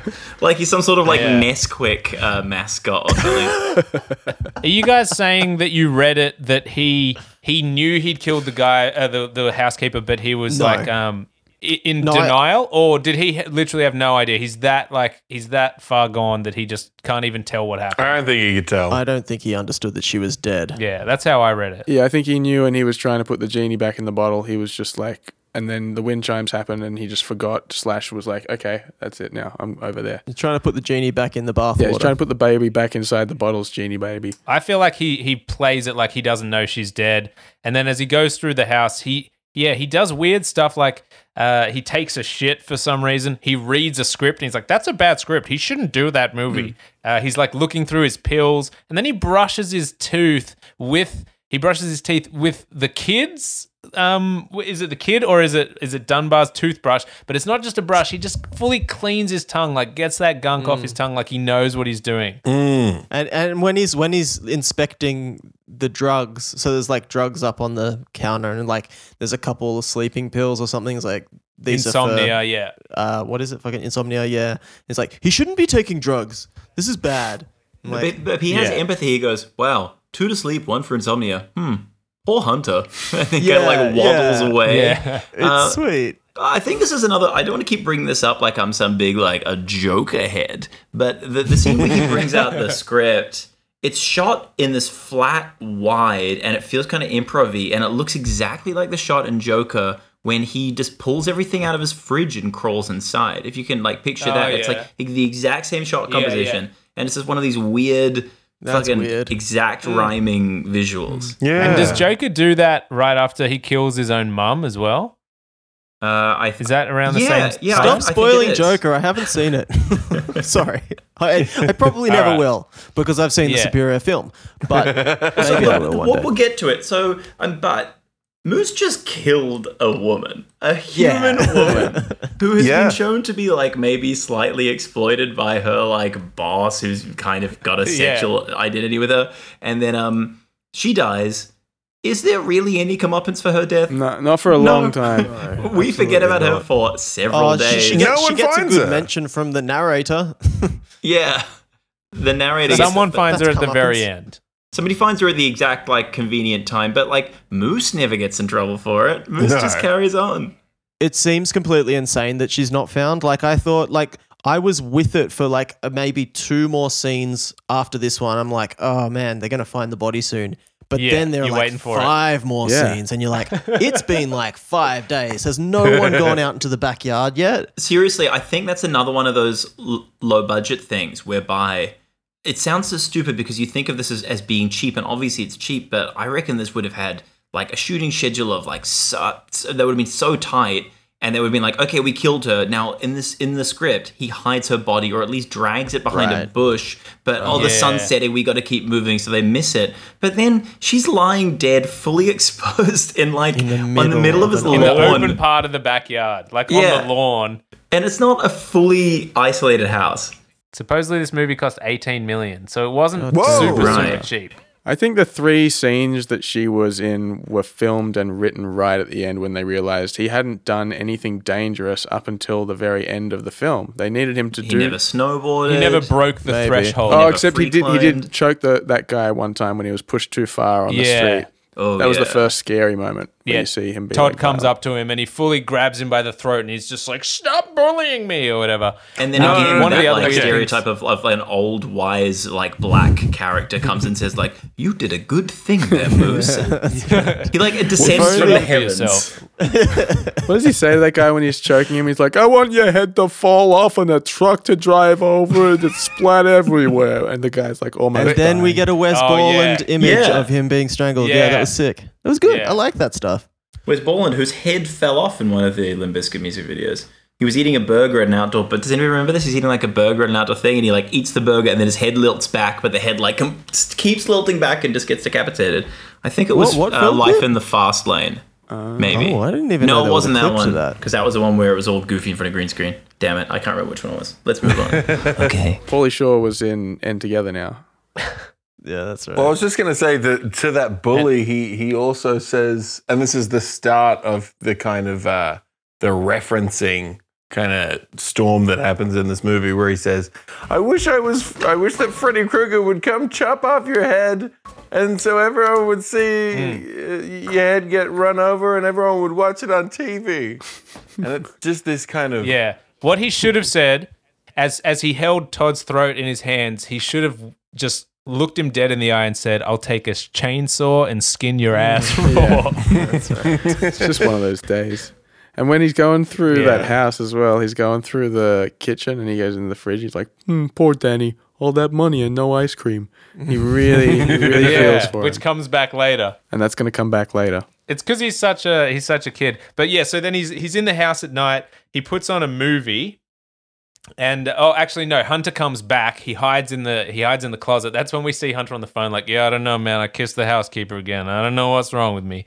And then and, and you just see like Travolta's eyes hidden between some jackets like in the in the in the cupboard. And then um Hunter like takes his sleeping pills, passes out on the couch. And so our boy Moose like snaps a selfie. He goes to snap a selfie with him, drops the phone on his chest. he, he, he he stirs a little, and then uh, Moose picks up the phone, takes another f- selfie, and then just like does the old sniff the earlobe, touch his face, and walk around the house. And then he puts on a movie, and He we get like him, the only kisses him on the flashback- forehead. Yeah, Oh, gives yeah, a little kiss. him. yeah, and he took he takes a selfie of him kissing him on the forehead as well. Yeah, It's great. Which He is, also- it was which- very yeah. like Tim and Eric. It felt like a total Yeah. like Yeah. mm, bye bye. you like, think he's going to stop. stop He touching him, but he definitely does not stop Yeah. touching him. He puts his finger he in goes his way mouth. too far. Yeah, yeah, he does. And then he he just pulls up next to him, doesn't he? He just like sits in the lazy boy next to him and puts a movie on. Well, on. first, first he, he throws he throws a like a blanket over him as well Yeah. to stop him from Tucks getting him cold, in. and then yeah, he, they he, he's sort of living the dream. He's like sitting down in um in Dunbar's house watching a movie with him, except that Dunbar's passed out on the couch next Yeah, to him. it's a but- little yeah, bit he's sort of- misery all of a sudden, where he's got like his what I thought. idol It gets, at it his gets, whim. It gets super misery. Um, and then we have the only flashback of the whole movie, which is M- Moose as a kid, and it's like I guess it's meant to explain like his entire it doesn't personality, explain anything. but it's just Moose being like eight years old, sitting in front of the TV, watching like an old horror movie or something, and It's his Night of the mum's Living in the Dead. background Night of the Living Dead, with yeah. like a guy coming over that Yeah. she's about to fuck, and and they don't care that he's just sitting there. Yeah, I think the suggestion is that he was neglected and the TV raised him, and so now he has Asperger's. well, okay, Yeah. I, I, I that's got- how you get Asperger's. I thought it was I got a couple of things to say here, and I remember I, I, I started this podcast being like, "Hey, this is like the only podcast I do where people aren't wearing uh, Captain America shirts," and this is the second time I'm going to reference Watchmen. But this is exactly the origin story of Rorschach from Watchmen. Right, if anybody's right, read is, that comic yes. or seen the film, where it is literally a shot of a little boy who grows up to be crazy watching the TV whilst in the background in the exact same shot composition, his mom is a sex worker and has brought home a client. That's and he's like, was. "Hey kid, don't worry I, about I knew me." it was familiar. I was like, I've definitely seen this before. Where there's yeah, the kid despondent watching TV, like blocking out the reality of his mum getting boned behind I him. think I know why that's familiar Well- to you, Declan. Well, it's also the, the the origin story of the cable guy, Jim Carrey and the cable guy, the exact same thing. Oh right. with his mother talking to some guy about being like uh, going out and banging a bunch of dudes. Am I wrong, or is Fred Durst friends with Ben Stiller as well? There's a Limp Bizkit song where it's like, Yeah, Ben they're Stiller, friends. you are my Yeah. favorite motherfucker. and I think, does Ben Stiller You like don't, you call don't just him at throw the favorite motherfucker around willy nilly, all right? old- You're Yeah. best any old friends. He's all right? obviously trying to get a film deal with Ben Stiller. He just wanted to make Yeah. films. Wholesaler, Yeah, true. filler. Hey, have Is you it- have you guys seen that episode of um of Watchmen where there's um they come in with like the customers come in with heaps of watches and they've only got seven hours to fix all Yeah. of them and they're rushing around and I just really like that and they one. keep showing. It's they like keep Comic saying we Book only Men, have the X amount of show. time to complete the task. That's right, and the, it's sort of like a it's sort of a spoof on Twenty Four. You got the little beeping clock down in the bottom left hand corner, and they've got their little monocle things on, and they're trying to put the cogs into the watches. But all the yeah, it's just because all the clocks are broken, nobody knows what the real time is, and then they have to go out and Mm. observe the sundial. yeah, that was a that was a good episode. I'm being annoying. I just want to go back to that scene just, just one more Yeah. time of, of Moose's the Moose's origin story as, as a Hmm. kid because I thought this was weird and I know we're putting a lot of Fred Durst emphasis into this thing, but the film seems to be suggesting that because he was neglected and because he watched violent media with the whole like they're coming to get you Barbara scene playing Yeah. that it was like violent media made this guy crazy violent Hmm. media made this guy want to go home invade which seems totally antithetical to the m- movement of Yeah. music that Fred Durst was a part of like Yeah. that was during this like you know if the 90s had the satanic panic the kind of uh, turn of the millennia in the early noughties was like Marilyn Manson is making your children go nuts and go crazy and that was exactly the same Yeah. scene as Limp Bizkit and it's fucking weird then that the director of, uh, the guy from Limp Bizkit is making a movie whereby like yeah violent media did make you crazy so maybe that's that is supposed to be satirical was, or something He was outspoken at the time. He's like, music cannot make you go violent. Movies, however, are a complete freak show. It was- you don't want to watch that shit. It was the say it was the satanic panic in the nineties, and it was the new metal frettle in the two thousands. yeah the risk it for Limp Bizkit Let's rewind for a second though, because Oh, because we did miss like the best the best scene in the entire movie. sure um, somehow we glossed over this. Like, there is a scene, I and I think- think it's incidental to the whole film, right? He, I think he- the- if, if it's the one you're about to say, I think it comes right after this. Is this the car scene? okay, all right, yeah, okay. So Yeah. it comes after. Yeah. I thought it came before. It comes right after. So it's hard so to know because this movie mo- repeats its scenes a couple of times Yeah, exactly. yeah. Exactly. But but that's pretty common with it's like Nightcrawler, as Morgan said. Like you know, each time it gets stretched a bit further and further until by the end it's like completely fucked up. Except this only has two characters. yeah. So Moose wakes up with his alarm clock right next to Hunter, and and and his phone buzzes or whatever, and then he goes like, "Oh shit!" And then he gets up and leaves, and Hunter kind of just stirs, but just missed him. Whatever. Moose gets away. And then we cut to what I'm assuming is Hayden's favorite scene. Can I can I say though before we get to that though this this is when I'm like wait a minute there's a dead person outside. Like before then I can forgive it. Uh, Hunter Yeah. comes home like at nighttime comes in through the front door doesn't have any need to go to his back door goes straight to his bedroom. Um I'm fine with that but now it's the next day. You're probably going to go into the kitchen make a coffee look out your back window something like this. You're going to see a dead body. Your kid's gonna run around. And we cannot overemphasize how little she is hidden. Like she is in a Yeah. stark field with neon signs pointing towards her saying corpse. That's exactly right. And so I thought I thought that the movie was entering its final act and the rest of that evening was going to be the rest of Hmm. the movie. But we're now into the next day and also was his son with him? Did his son come Yeah. home that Was he night as there well? that I night? don't know. Maybe he's gone to pick the son up, and that's why he's Right. driving through the neighborhood in this next scene. Yeah, the opportunity. It was Right. all set up. He'd killed the the nanny, uh, named Fran. Uh, John Travolta had gone into the house, made his remarks about the ice cream, watched the home videos, and then fell asleep on the couch and left. He shouldn't have left. That should have been like where things started picking up, you know. But yeah, now we're made to reset the whole movie again. We're in the car. What happens? What what are we doing in the car? That's right. And so I think I think honestly it'll be best if I just play the clip um into into the microphone rather than um rather than explain what happens. I mean I'll explain it, but but he's he's, he, the father Dunbar is in the car. He's driving his son back to his house. Are you going to play Andrew O'Keefe's tasteless joke? Yeah, I know, that's right. It's also They- important to note the year is the late 2010s. Like this movie came out 2019. So let's say it's 2018, 2019 when it's set. That's important to know because this kid's like 11 years old. Yeah. And then this is the exchange they have in the car. You okay with some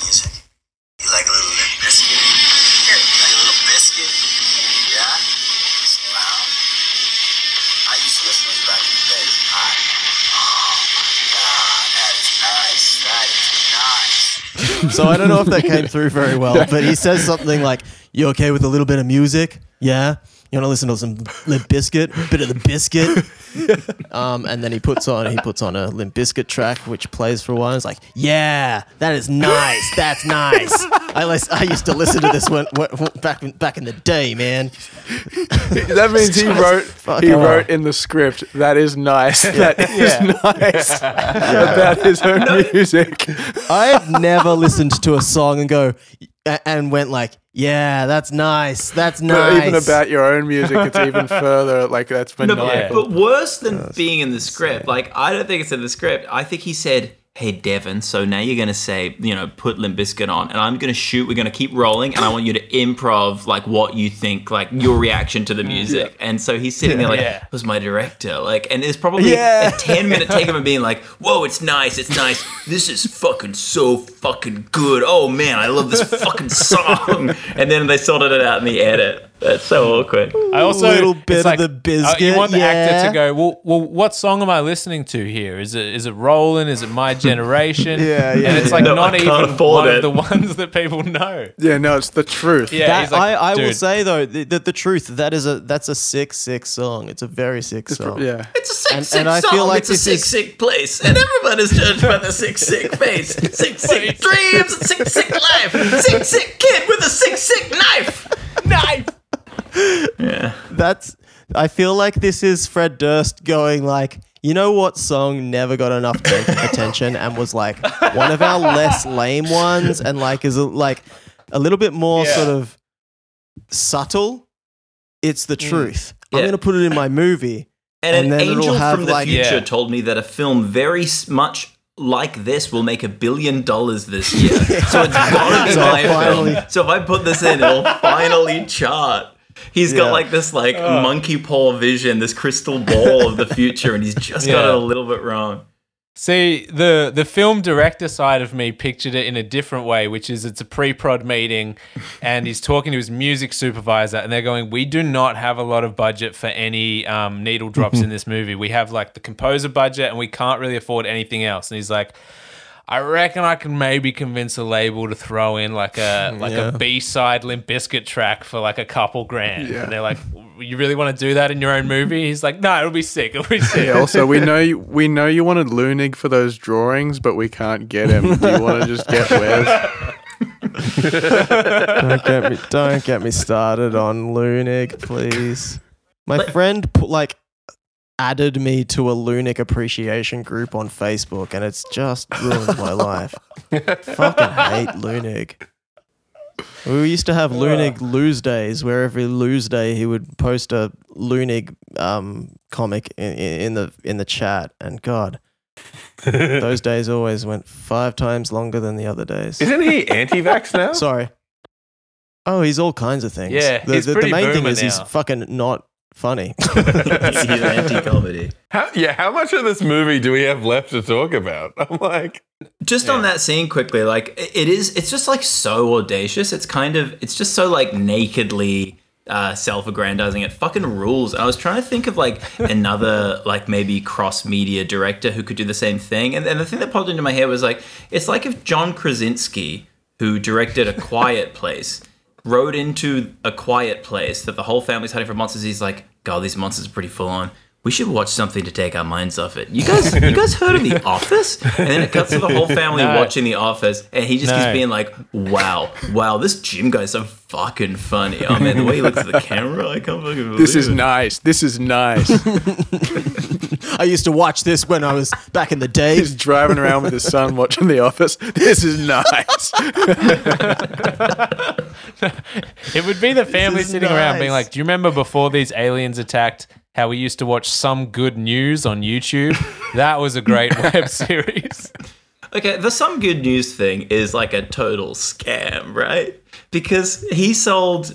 We all know what some good news is, right? It was like John Krasinski I being like, "What if the news was like a picture that your kid did?" And you go, "Wow, that's a great picture of the sky, child." He sold that for some like record deal for millions of dollars CBS. but not with him hosting to a network. So what he sold was the concept of a person on YouTube reading good news that has been bought to not feature him.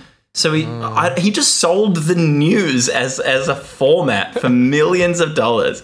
It's it's it's like one of the most cynical things I I, I can think of recently. It's- Yeah, Pretty fuck John baller, to be Krasinski, honest. honestly. Fuck. All right, I, I mean, everyone's No, you got to it. feel I'm for him. A Quiet. Place Two got delayed. Quiet Place Two was meant to come out, and then COVID has moved it back like over a year in the schedule. And what's he gonna do? He's gonna sell a, a YouTube series to CBS for millions. No, that's true. I'm sure he's struggling from being the lead on, on the biggest show of all time, and his wife is also Emily Blunt. yeah, He also shills for the CIA. that's true. I thought he fell apart. I thought that he was like on The Office, and then it was like, all right, that's the end of that guy. No, that was a Obviously, I Post Malone song. Um, I don't, I don't know what the reference is. Let's go back to Limp Bizkit B-sides. Uh-huh. Yeah, if we could, if That's we could, Hayden's please. zone. That's where Hayden is comfortable. Mm, it's my sweet spot. All right, so so okay, so so he fucking again a couple of days pass and and it's insane that he and his son like they kind of have to surely sort of look at the backyard to get into their house later that day. They still don't find this dead woman. Um, and then they spend the whole day in their house. What happens after this? Cuz Travolta goes back. Well, I think he, he goes back to visit Leah again, right? No, no, no. But hold on, they're listening to Well, Limp he Bizkit. nearly hits him with his car. Yeah, he finds him on the street again, and he's like, "I fucking told you to never come by here." And he really gets in his face, and he's like, um, he's screaming at him. He's like, "You ever come back here, I'll kill you," and all these things. And the, and he's like, "Oh, well, fine, I won't come back. I'll never come back." And he's like, "Get out of here, you stalker!" And that's like his like Marty McFly, "Don't call me a chicken" thing, where he's just like, "I'm not a stalker. I'm not a stalker." And then we see another quick animated Wes Borland drawing of him, and then we see him drive. It cuts to like a night time, and uh, Moose is driving around on his moped again in his cop costume. For some reason, the tires just start sparking, and he kind of like the machine malfunctions, and he kind of crashes into the pavement. He does another "Am I all right?" His sort his of trademark line. symbolic, isn't it? The the wheels are falling off. You know, he's he's not Yeah, he's not dude. keeping it. You know what I mean? No, it's a romantic thing. It's like him and the moped sparks flying. He he he washes his face and it and it does a bit of like a taxi driver kind of thing. He's like yelling a conversation to himself about Dunbar because he hates him now and he's calling him Dummy Bar like he's really distraught. he burns all his memorabilia. He, he like pretty throws into all this that. stuff into the fire. And the best line is he's like what he's like throwing old DVDs and stuff, and he's just goes he's like he's talking about Dunbar, and he goes, "You just pretend all day. Anyone can do that." The irony. It's the worst red line in the whole movie. if Fred Durst gets to put Limp Bizkit in and, and, and have a little uh, like inside joke, John Travolta gets to make fun of acting.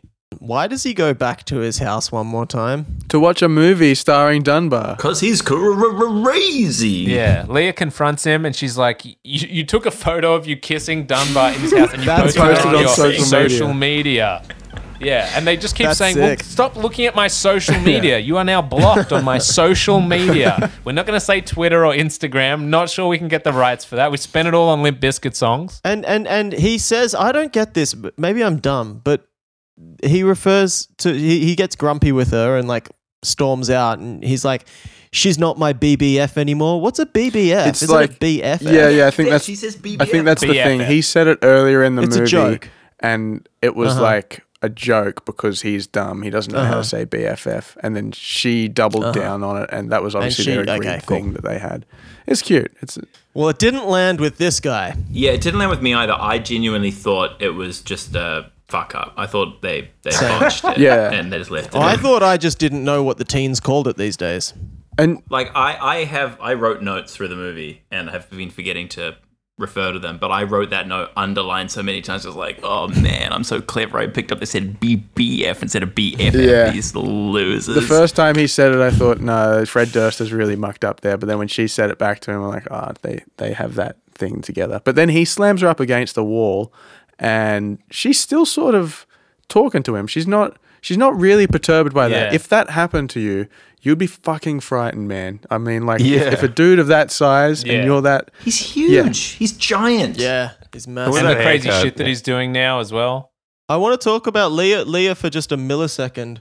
Um, she is from uh, one of the latest iterations of Degrassi, and Degrassi, the the '80s and '90s Degrassi is like one of my favorite shows of all time. But um, that's just a tidbit. She she's she's in the crappy Degrassi's. who's she play? Oh, I don't know. It's it's like well, it's like from like two years ago. Degrassi, Damn. like Yeah, Oh. it's sick. hyper modern. It's like, is it good? All right. I I love. uh I mean, I watch trash for a living. So yeah, I guess. Right. I mean, it's more of the goods. All right. We should get. Can we get to not? Oh, can we get off Degrassi? We've been going for ninety minutes. I've got I've gotten I've got an hour We've, Degrassi. we've now been going for the length of the film. Yeah. It- it is a 90 this is a long film. one. We're, we're going long. that used to be our rule that we wouldn't do a podcast longer than the length of the film. But you know that was when we had a different name and a whole different show. Yeah, potatoes are much slower growers than tomatoes. All right, so this scene where he fights with Leah, he, he has a big confrontation with Leah, and, and he ends up being blocking her on social media and leaves. And we have another animation, which may be the final one, but this is a shot of um, uh, Moose dead with like a like he's shot himself, and there's like a blood pool, and you're like, oh my god, what the hell? He's dead! Like in this animation, it must be foreshadowing something. And then uh, we cut to Dunbar's house. He wakes up with a sock in his mouth not tied to his mouth, just in his mouth, which makes it really easy for him to hilariously just spit out instantly. But he's tied to his bed, kind of misery style, and Moose is next to him at the foot of the, uh, of the bed on the ground with a blood pool around his head. And and then Dunbar's like, "Whoa, what have you done, you stupid psycho stalker? Oh my god!" And then uh, Moose gets up and he's like, "Oh, I was just pretending to be dead, ha ha." And he kind of taunts um, or plays with Dunbar a bit. Like he he puts on a Jason mask, and he come and you, uh, you know Dunbar's like, well, this guy's legitimately broken into my house. I've seen him numerous times. He's tied me up, and Moose is like putting on a Jason mask with a prop knife and stabbing him in the chest really hard, but the knife is like retracting. But he's still stabbing him so hard that it still like draws blood from the guy as well. I, I, I didn't know what they wanted from the scene because it's like I'm stabbing you. No, I'm not. But oh, it, it made you bleed a tiny bit. It, it, it was just it was odd. It, it was Yeah. weird middle ground. And then was. and then Moose tastes the blood. He like puts his finger on. it. He's like, "Oh, I actually did cut you a bit. Sorry." Mm. Ooh. He's uh, like, that's not good. Yeah, that's real blood. And then he's like, uh, "Why are you so angry all the time? I should be angry. I love you. I see all your movies. I think you're the best. Stop being mean to me." and and and then there's just like I don't know, it's like a ten minute long scene of them sort of doing this dance of like uh, Dunbar's like, well, how am I going to play this guy? Is he a crazy? He starts to cotton on to the fact that he's just like a bit of a simple sort of autistic man, and he's like, oh, I just need to sort of like talk him down and calm him down. And he's like, you know, I'll sign anything that you want, and Yeah. you know, you're actually a really smart dude, and and and you know, would you like to watch my movie with me? Do you want to go downstairs and grab a beer and we can watch movies Yeah. together? You just have to untie Travolta me. also does like a series of uh, parodies of movies and characters from movies as Yeah. well. And one of them, he comes in and like pours gasoline on him, and he's like, "Mr. Blonde." That's- he says, "I'm Mr. Blonde." So Yeah. he's making a reference to a movie that is in the same universe as a movie that he played a character in. yeah. Right, True, yeah. He's making reference to Reservoir Dogs, Yeah. and he was in Pulp Fiction. That's pretty funny. playing uh, Mr. Blonde's brother, right? Yeah, he plays Mr. Blonde's brother. They're, They're- both Vegas. which you just can't That's do. hilarious. You're just not allowed to do that. He's also he's So also good, I doing love the that. Mr. Blonde scene, but he's not pro- fully singing Stealers Wheel. No. Like he's, he's Yeah. singing stuck in the middle with you, but he gets like half a line out because I think they're like, if Yeah. you do more than six words, we gotta pay for it. Yeah. So he's just like "Buh, buh, buh, buh, buh, buh, buh," in the middle stuck. Yeah. Buh, buh, well, buh, I buh. don't know what. Uh, and then he just stops. Now he's like, if you do more than six words, we will not have money for a Limp Bizkit song in the end credits of this. yeah, that's right. Um, actually, that that is that is scary when when he when he's like pouring gasoline on Dunbar, and Dunbar's freaking Dun, Dunbar does a very good job in this in this scene. I think he plays it very well, um, although slightly confusing. But either anyway, when he's freaking out, it's like holy shit! I'm I'm a, he's about to fucking light me on fire. That's yeah, that's genuinely terrifying. And then um and then Travolta or Moose is like. Don't worry, it's just water. I'm not actually going to light you on fire. Yeah. It's just I don't know. It's funny. He's he's just like it's this weird thing of him playing out his favorite movies with his favorite actor. Yeah, he's Yeah. just doing his favorite fantasies with this guy, and he's like, "Come on, you'll like this. You you must be into movies Yeah. like I'm into movies Mm. because you're in movies." Yeah. And then he's like, I'm sorry, I just don't really watch that many movies, Hunter says.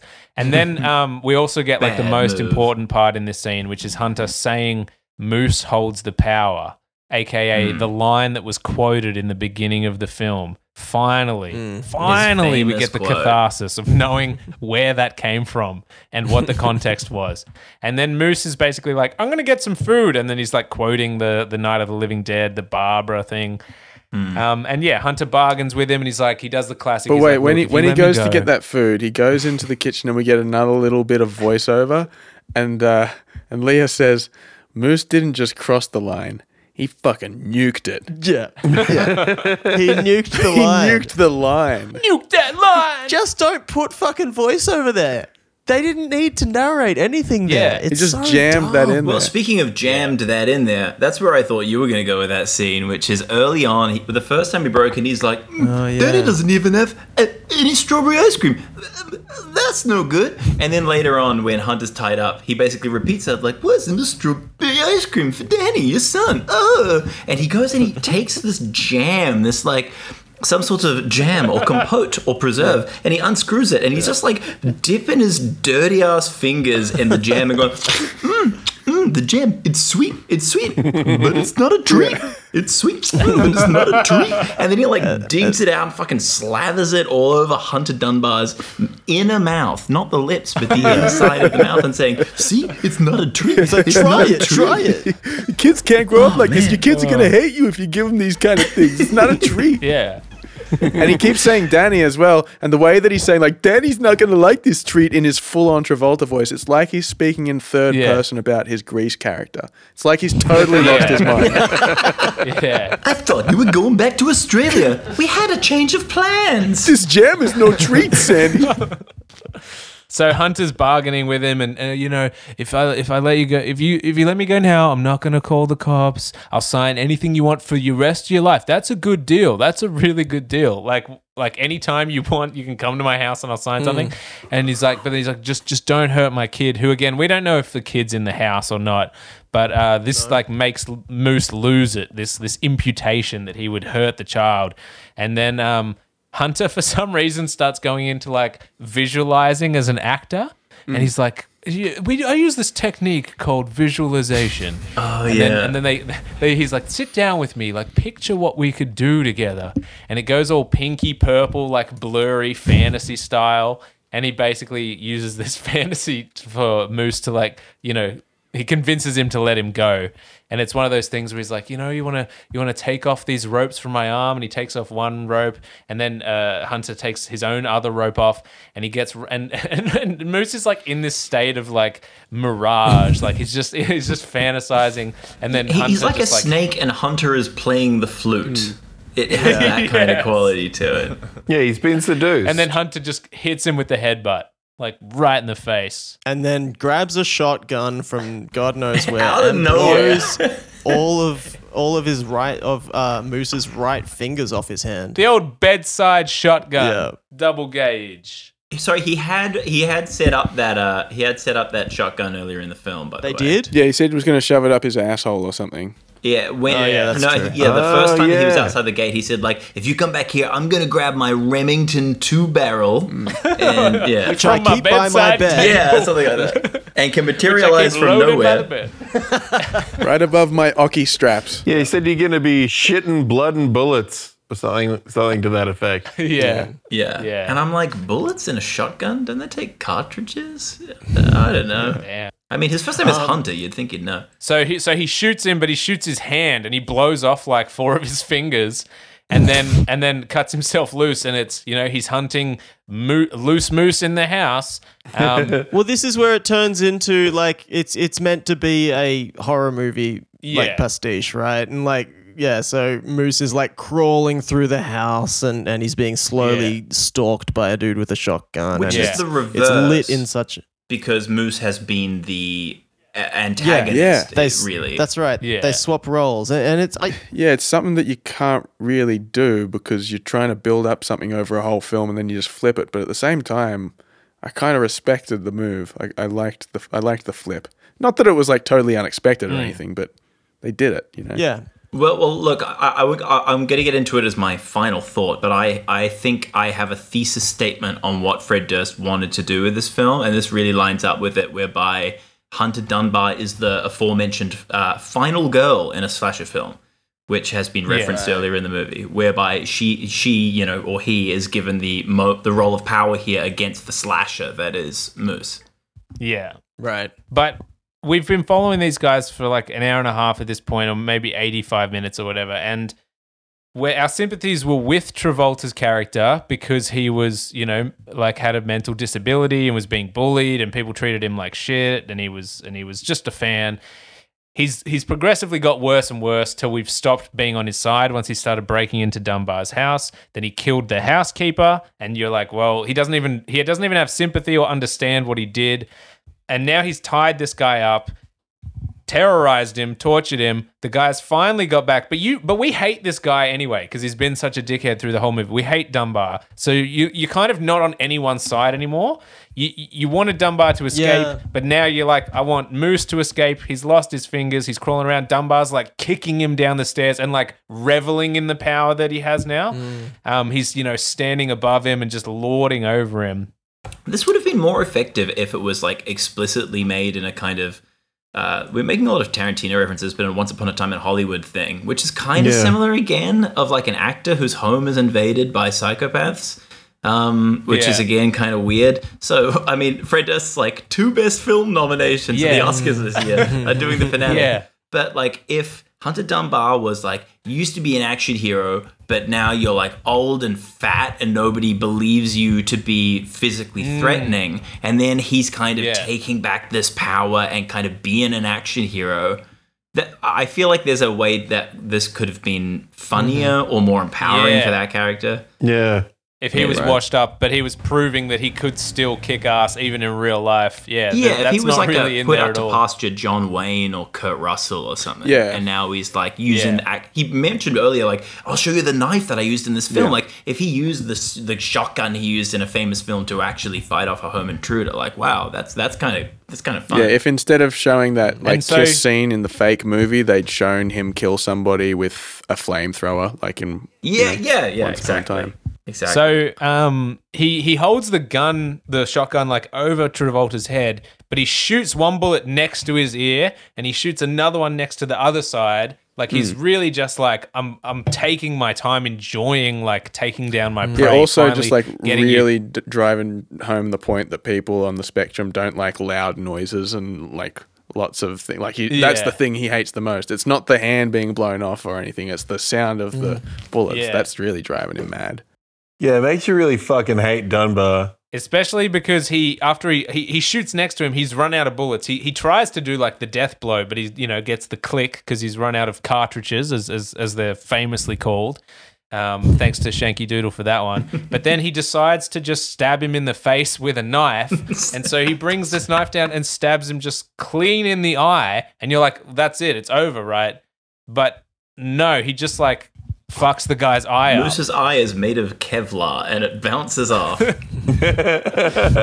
but this this is that foreshadowing I was talking about before, which is why this movie is actually smart because when they first encounter, mm-hmm. he says, What are you, some kind of blind, deaf idiot? And now he's shot the shotgun next to each ear, deafening him, and has taken his eye. I bet Fred Durst was like, "Man, Wow. I'm so fucking smart." Because that was the clunkiest line in the whole movie. You're like, what the? Why did he say that? Deaf, blind.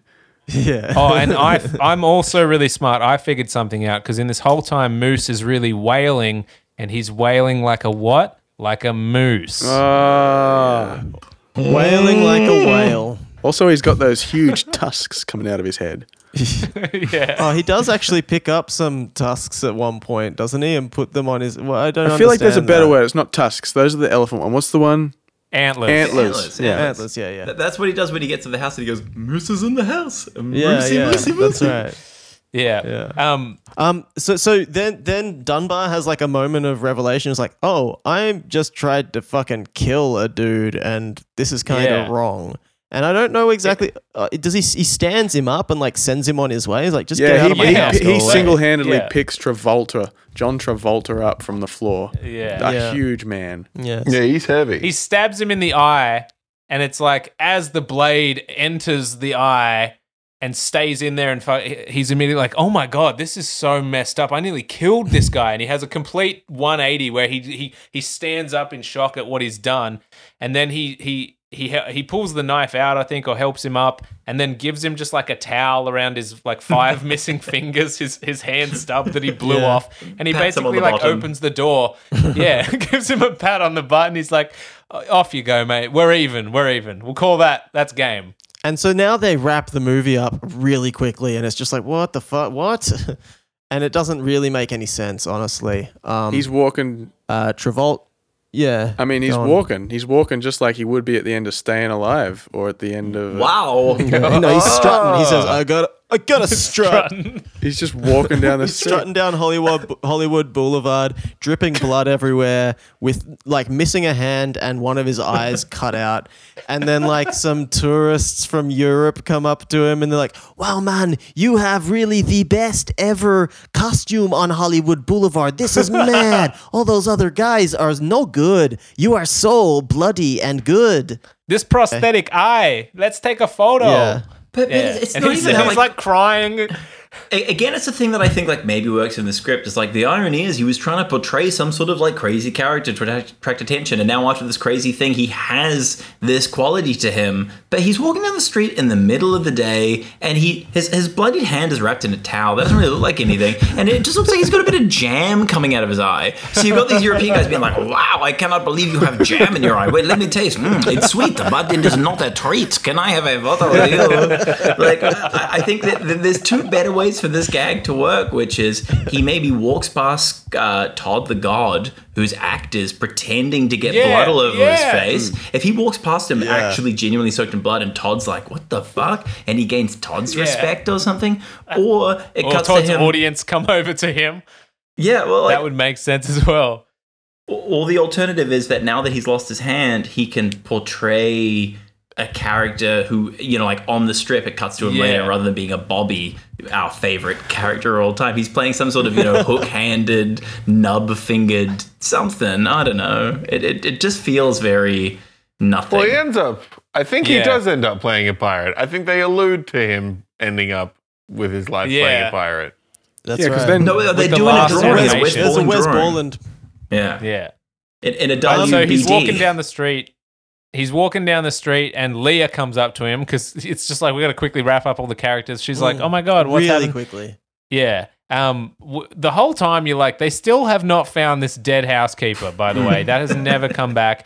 But then the cops, it like does kind of like a wrap up montage, and the cops arrive at Hunter's house, and it's like implied that he's going to take the blame for killing the housekeeper. Yeah, because we see Hmm. we see the stern face of a Hispanic man who is accompanying the police officer to the house, and so we just assume by that we put the pieces together that he's the only other Hispanic man in the film, so he must be pointing the finger at John at this.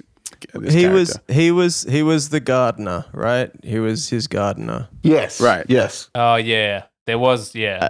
And so he, that but but even still you you you try really hard to wrap your brain around like well hang on so we met the gardener early in the film and so he knows dunbar But how? Well, why? Yeah, why would he then just? what does the gardener know? Why is he blaming Dunbar hmm. for He knows this about woman? the has affair. no he knows about everything. That gardener. That was who he was on. was That was who he was those on the phone to earlier when he was telling him like, "Yeah, I just can't stop kissing the maid." oh, by the way, in that scene, he's he's going into his wardrobe. He specifically says on the phone, "He's like, yeah, I'm just getting a sports jacket," and he's looking for a sports jacket. And then he, whatever he does, he goes and sits down, and just takes his sleeping pills, and goes to sleep. Yeah, so yeah, it doesn't make sense anyway, we're so close. We're so close. So I like to so the- sleep in a sports jacket. I'm Sports Jacket Nicholson. Does that have legs or no? Chalk that up with what cunt Phoenix. Sports Jackal. What were, what were we saying in Sydney, I think Morgan? we We were were, just- doing a bit where. we were doing a bit where Jack, hey, my my daddy told me. It was just like Jack Nicholson being really intimidating to cafe staff, like going right up, putting his arm on the bench and be like, "Hey, my dad said that I could have as much bangers and mash as I want in here." I've been led to believe that you have bangers and mash here. I don't see it on the menu, but I have it on good authority from my daddy that you will make it for me. And listen up, Jack. If I don't get if I don't get my bangers and mash, my daddy's gonna come down pretty hard on your ass. I don't know why that is so good. I think it's because Jack Nicholson's like a Yeah. very masculine figure, and he's still he's inci- he's inciting his father's like authority over this matter. Daddy. All right, so so the final shot is a Wes Borland animation of our boy Moose as a pirate, and we know that I guess he's going to be a pirate on Hollywood Boulevard. He's missing an eye, he's missing one hand, um, and then it fades to black, and we hear the final echo of dialogue, which cracked me up, which is just a line of him going, "I am not a stalker." stalker." yeah, yeah. but also, just just before that, you get like a wrap up from the narrator, and she's like, she's like, I don't know. She says something like, "I feel bad for the family of the maid, to be honest," and you know, Moose is just Moose. Like somehow he got away with it, and it's just weird. It's like. So I guess we're happy that Moose doesn't get in trouble for Yeah. killing this woman. And now, oh, she also says, I'm not concerned about Dunbar. He's a movie star. He'll be fine. And it's like, what are you talking about? What, Also, it feels like I- I his star is on the wane at best. He's like Yeah. signing Yeah, exactly. shit at a crappy merchandise store. yeah, with his like movies look thirty like people shit. in line. Yeah. He's taking scripts whereby uh, Moose is like, "You should not do the script. It is a bad script." That's right. Uh, bye bye. Waddle, waddle, waddle, waddle, waddle. All right, let's give some scores. I'm giving this Oh, and and and and also, sorry, isn't isn't sorry. I know we've gone really long, and I apologize to the listener, and I do mean the single listener, Um, Which is now I'm me. just playing. um, the, the the he he doesn't she say in the narration something like he's actually kind of okay with being blind and stuff. He thinks it's kind of cool or He something. wears it Because as a he's fucking fashion moment. insane. Because he has no like genuine humanity. Because everything he does is like caricature of a caricature of an of, of a nutter. Yeah. he's a bloody bowl of Kellogg's crunchy nut. That's who he is. okay, Uh, we're actually sponsored by Nutrigrain on this podcast, so great. Age of Empires for, for free. Um, sorry, well, okay, I know we're wrapping up, but I just want to say one thing. I think I, I do know that I, I have a bit of a thesis statement as to what I think Fred Durst was going for in this film, right? Whereby right. this is Well, do, do you obviously want do you want to pu- pull this into your into your final statements and review? yeah, sure. this we'll is his final statement. He's going to give a number at the end of this statement, and I'm going to write it down. a number. Done. Okay. Um, so this obviously resonates a lot with uh, with King of Comedy. It resonates with Joker, but I think it is intending to try and create a horror icon, specifically a slasher icon. I think that's really what Fred Durst is genuinely going for, because firstly, Moose is a weird name. That's never explained. And I thought it was like, oh, maybe he does something that's like moose like. I didn't know the qualities of a moose to try and interpret what that might be. But then in the flashback, his mom actually calls him Moosey. So what's the name Moose? It's like, oh, it's something that could be it, it's like a nickname. It's almost like a superhero name. It's some sort of like iconographic uh, way to, uh, you know, I, I'm a bit drunk. It's a, it's a name. It's a cool name. Whatever. Um, and but in the film, he talks about horror films endlessly. I'm wearing this shirt. It's all the horror characters. Okay, it's one of a kind. His house is laden with horror film posters, which is and it's weird because he talks about like how like they've made a new version of Maniac. Uh, it's not as good as the old version of Maniac, and yet all the posters around his house are the uh, Michael Bay produced remakes of horror movies. if anybody's remember that, it's the Texas Chainsaw 3D. It's Leatherface, I think. Um, so anyway, it's all slasher, slasher, slasher, slasher, slasher. He literally dresses up as Jason at the end, right, to to stab Hunter Dunbar. It's just he, he conjures the name of Jamie Lee Curtis several times, and the final thing that happens after we hear him say "I'm not a stalker" in Echo is it doesn't cut to black and say the fanatic. It cuts to black and says John Travolta. Hmm. Fades out to black. fades up is Moose. As though the name Moose was so iconic. It was like Jason. It was like Freddy, another person who's conjured in this. That's exactly what he wanted to do. This film was going to explode, and the next one was going to be the Fanatic 2 uh, yeah, uh, Moose Hunting Season or something. Also, the original, the working title of this film I looked up was actually Moose. It was going to be called Moose, and then they, they changed it, which is not much, but in the same way that like you got the uh, the Friday the 13th movies that become like Jason X, you've got, you know, like, uh, and then like, you know, Freddy's Dead or whatever, all the Freddy movies, like, I, I genuinely think that was the plan. It obviously failed, but now on a number scale, if one's the worst movie ever and ten's the best movie ever, it's a stupid scale. I think I remember that from the last time. It's so impossible to do. I would put this at like a three or a 4 mm-hmm. but I think that You would can give it probably a decimal. be on a decimal. Oh, that's absolute nonsense. Trying to ascribe a value of art out of like a hundred percentile thing, like that's that's like a. I mean, actually, you know, at the end of the day, I think I'm going to give this three rubber chickens. what do you think, Hex? Who- Oh, Who's you just make it- arrived on the, the show. podcast? That's Is the that show. Hello there, guys. I've just finished up from Game? uh, Good Game and a bit of the Good Game uh, Spawn Point, and I'm here to talk about a moose. it's hunting season, but I'm not talking about Big Buck Hunter that I like to play as one of my favorite video games. So I'm going to give this uh, You three can do that rubber too chickens well. Let's, out of ten. What do you think of Bajo Junglist? I don't know what Junglist sounds like. Hey, I've been on Good Game two to three times. Do you guys know what Bajo is? Because I've only recently Yeah. been introduced to him. yeah. You course, do? Bajo I've met him. and X. I've met him. Yeah, classic. Yeah. Icons. Wow. we've been to don't- we've been to I don't know. GammaCon. Yeah. Damn. I didn't. I didn't realize he was as pervasive as he is. Anyway, can we? Hey, Declan, can you reach out to Bajo for the podcast? Fuck yeah. All right, I'll reach out to Hex though. But you know, we, we got to stop reaching out to people that we made fun of on the last episode because they're gonna listen to it at some point, and we have to explain it. Look, for what it's worth, I actually have Hex's number. Oh, oh. Call her right now. I mean, that sounds sus. I obviously don't mean it like that. I, I, I was on No, a, no, no, a show she course not. hosted, and I have her number from it. But you know, so I'm so as I'll give you excited. the number, and you can be like, "Hey, can you do my podcast?" I, I'm sorry. I'd much rather. I'd much rather have Bajo on the show. I mean, I, I appreciate the offer of you giving us Hex's number, but um, really, it's it's the Bajo number I'm after. And that number is mm, three out of ten rubber chickens. God Damn it. Oh, you, you gave it a three, is that right? I think uh, three or three or four. Yeah, I've seen I've seen a lot worse, but That's a I'm- three point five. I, th- I think for people that aren't psychos that don't like you know like you guys and like me that don't watch movies that literally cost thirty dollars to make in some respects, it could be lower than that. But for me, I've seen, you know, I, I've seen. I, I, I've seen. Uh, I'm going to go into the Roy Batty monologue from Blade Runner, so I'll just say I've seen some fucking shit, and this was, you know, it was like well made. It was like quite entertaining. I was never bored. It's bad. Yeah. Yeah. It's poorly judged, but like, yeah, sure. You know, so that's my review. Yeah, sure. Um, I'll jump in. I, I, I really enjoyed this movie. Uh, I feel like I'm saying the same thing every episode lately. I, it, it's an enjoyable romp. Uh, it's, it was likewise. I wasn't bored. I was entertained the whole way through. Um, look, there are okay. I like this more than Fight Club. I don't really like Fight Club very much, You- right? So, no, so no, no, no, no. What? I like this more You than Fight like Club. this That- more than you that's like something, Fight right? Club? Hold on, hold on, hold on. He's talking about the game. Oh, okay, okay, okay. Sorry.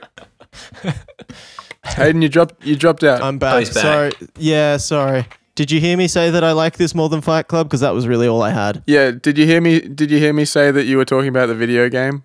Yeah, that's right. I mean, the, uh, the I would like to play the Fanatic video game. That'd be great. Play as Moose. Um, but but no no I I, no, I I give this movie a five. I, I, I enjoyed it.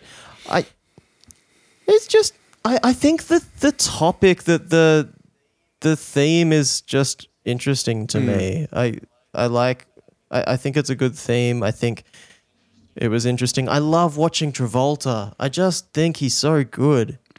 Um, something about him, man. I really, really like him as an actor. So yeah, I, I, I can't really complain about it. And I thought that Dunbar, the guy who played Dunbar, was really good. I thought the woman that played Leah was not great, unfortunately, but she didn't really. She didn't have anything to do anyway. her. So Yeah. exactly, yeah, that's right. She was she was fine. Um, yeah, I give it I give it a five point three. Uh, could have had more Hmm. Limp Bizkit in it. I I agree.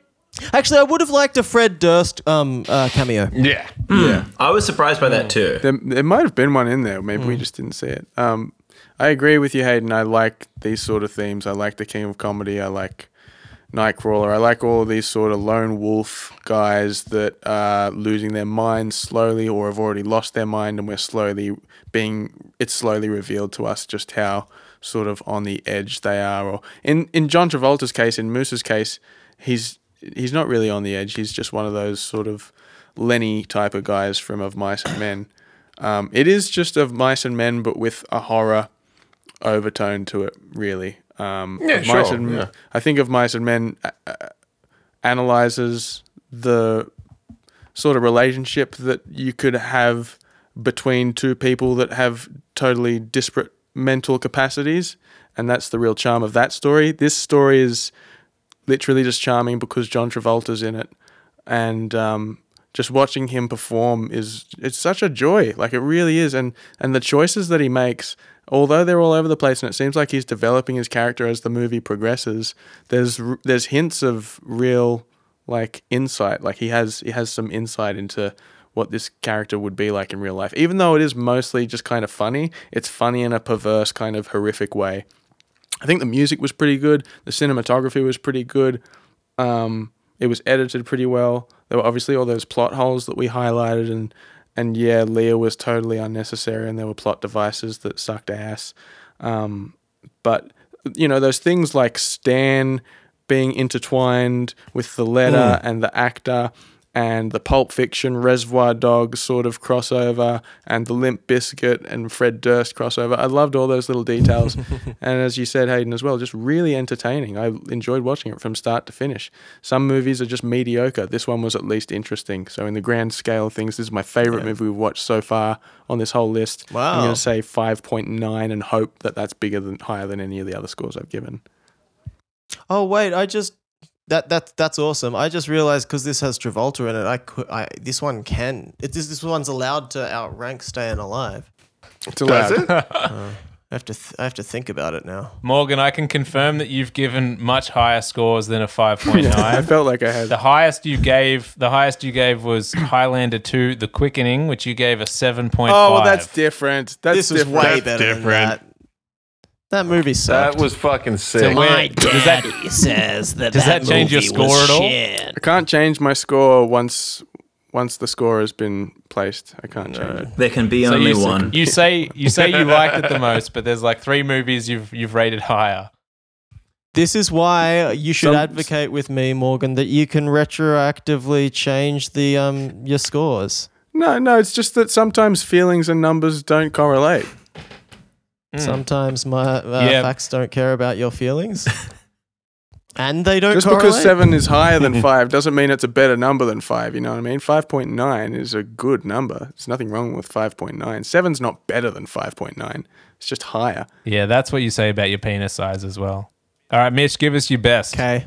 All right. Um, I don't know. I think uh, uh, this movie ordinarily, like, if it wasn't directed by um, Frederick Durstovich. Fr- Frederick Durstovich, I don't think it would have had the same pizzazz. And I think knowing that it was Fred Durst and having that kind of vibe and even just just that that the sense of fun that I had watching the whole thing. Like I I was having a blast. As soon as I saw uh, John Travolta put the vest on backwards at the beginning, and he has that big grin on his face, and he's riding on his scooter, I was laughing my ass off. And um and not to- and and another just just quickly, he he did say that he felt this was a tribute to his late son Jet, who uh, did have autism as well. So you could tell it, it was coming from a place of love. I do think Way to he- drop that at the end and make us feel like fucking assholes. I knew there was some insight. I knew he had something. I, yeah, but I knew there was some truth to that performance. but well, no, that that he that's what he said. And even though he did fuck that up, he definitely doesn't. I don't, I don't know. That's just my my feelings on it. I think it, it has enough charm in it that I don't know. I, I think I agree with with Hayden in the in the five point three is that the perfect kind of. There's a lot that doesn't work for it, but the things that do work for it just make you happy. So Yeah. yeah, five point three. Wait, did Hayden say Great five review. point three? I just put down five. Well, bump it up to 5.3, baby, because I'm on one. All right. Well, well, on that, I was looking through Fred Durst's IMDb page, and um, it does actually list like all the music videos he directed as well. But in the middle of that oeuvre, in 2005, there's a short that he directed called Fred Durst Sex Tape, which is three minutes long. Has 13 uh, ratings, giving it a 7.8 average on IMDb, higher than anything I've ever made. So check out Fred Durst Sex Tape 2005. His penis is nicknamed Moose in that. No. Trying to think of a Limp Bizkit song and that I could use as a joke that intertwines with uh, penis, but I can't. There's bound to Um, be one. Uh, hang on. Um, um, Fred Durst sex tape. That sounds like a Mission Impossible. Two. Take a look around at that sex tape. I guess he did. He did it all for the nookie after all. Come on. Um, Yeah. But yeah, obviously. break stuff. yeah. I imagine there's a lot an of urban assault vehicle. Significant other. hot dog water. Yes. See Just now hot we're, dog. now we're cooking Hot with dog gas. water. He's just saying things. Hot dog water. I know only like three things about Limp Bizkit. It's Leave like- me alone. Wait, chocolate starfish means anus, right? Wasn't that the Yeah. wasn't that the Yeah. thing? Yeah. That's I'm not sure about the hot dog flavored water. Is that a euphemism for something, or is it just gross? I, I thought they just thought it was fun. I think I, I've looked this up like 10 years ago. I think there was just like, that's a thing that's in the 7 Eleven. That's kooky. I think it was just kooky. Because, yeah, they're a very kooky uh-huh. band. That's true. They're so kooky. Yeah. I've always said that. Kookier about than the. Kooks, and kookier than David Bowie, who had a song called Kooks. We should change our logo to the front cover of chocolate starfish and the hot dog flavored water. I think that's a really Those tasteful creepy aliens. front cover album. I mean, is that a Wes Borland? Because it's like, it's not a million miles away from some of the drawings. Have you seen the picture books that Limp Bizkit released in the early 90s called Where's Borland? He does wear a mask sometimes, doesn't he? Borland? What? He wears a mask sometimes. He wears, like, I have eye stuff- Yeah, images yeah. of He's- he's- like, he's in a like black face cape and paint. stuff. and stuff. You know, he, Yeah, he's, face he's paint got like and a hats Jeff and shit. Hardy vibe. He, he looks like a he looks like an extra in a Marilyn Manson video. You know, you know the drummer from Limp Bizkit. His name's John Otto. Yeah. Take it Because to he's the always Matthews taking it to the Matthews Bridge. Yeah. Yeah, he he had a rap project called Johnny Automatic. it's true. It was real bad. what about Fieldy? Fieldy from Korn went solo. Uh, I think he was called Fieldy's Dreams. yeah, no, that was a rap project project as well. Fieldy's Dreams. real? Look it up. Oh man, yeah, that's real. Fieldy's Dreams. Oh, That's That's awesome. bad. Wait, Declan, did you did we get your rating? no, we don't need it. Yeah. I didn't do a wrap up. I just gave it a 3.8. Three point Three point eight. eight. Jesus. All right, let's cancel this recording. Let's stop recording. Okay, all right. Thanks for listening, guys. I just want to have a quick shout out. Let let all my um all my potato knights out there know that Yo, I'm I'm I'm living good out here. I'm eating fresh. Um, You're like Jared exercising from Subway in every Yeah. way. You're eating fresh. Yeah, Everywhere. Every Every way. quality he has, you share. Hey, I just wanted to say a big have- thanks to you boys for having me on here. It Uh-oh. would have been great if you'd uh, provided me with some, uh, shall we say, bangers and mash. My daddy said that I could have as much as I like while I'm recording the podcast. Sports jacket Uh, Nicholson. Hash Nicholson. Me, hashtag Nicholson. All right, All right. Okay. We're done. Okay. All right. good work, everyone. I've Michael stop. Shanks, thank you very much for being on our Oh, podcast thanks for, again. thanks for Thank letting you. me back, guys, and thanks for letting me uh, break the rules of what the premise of the show is to talk about this movie. No worries, Michael. Uh, now to take us out, it's Fred Durst with the theme to The Fanatic.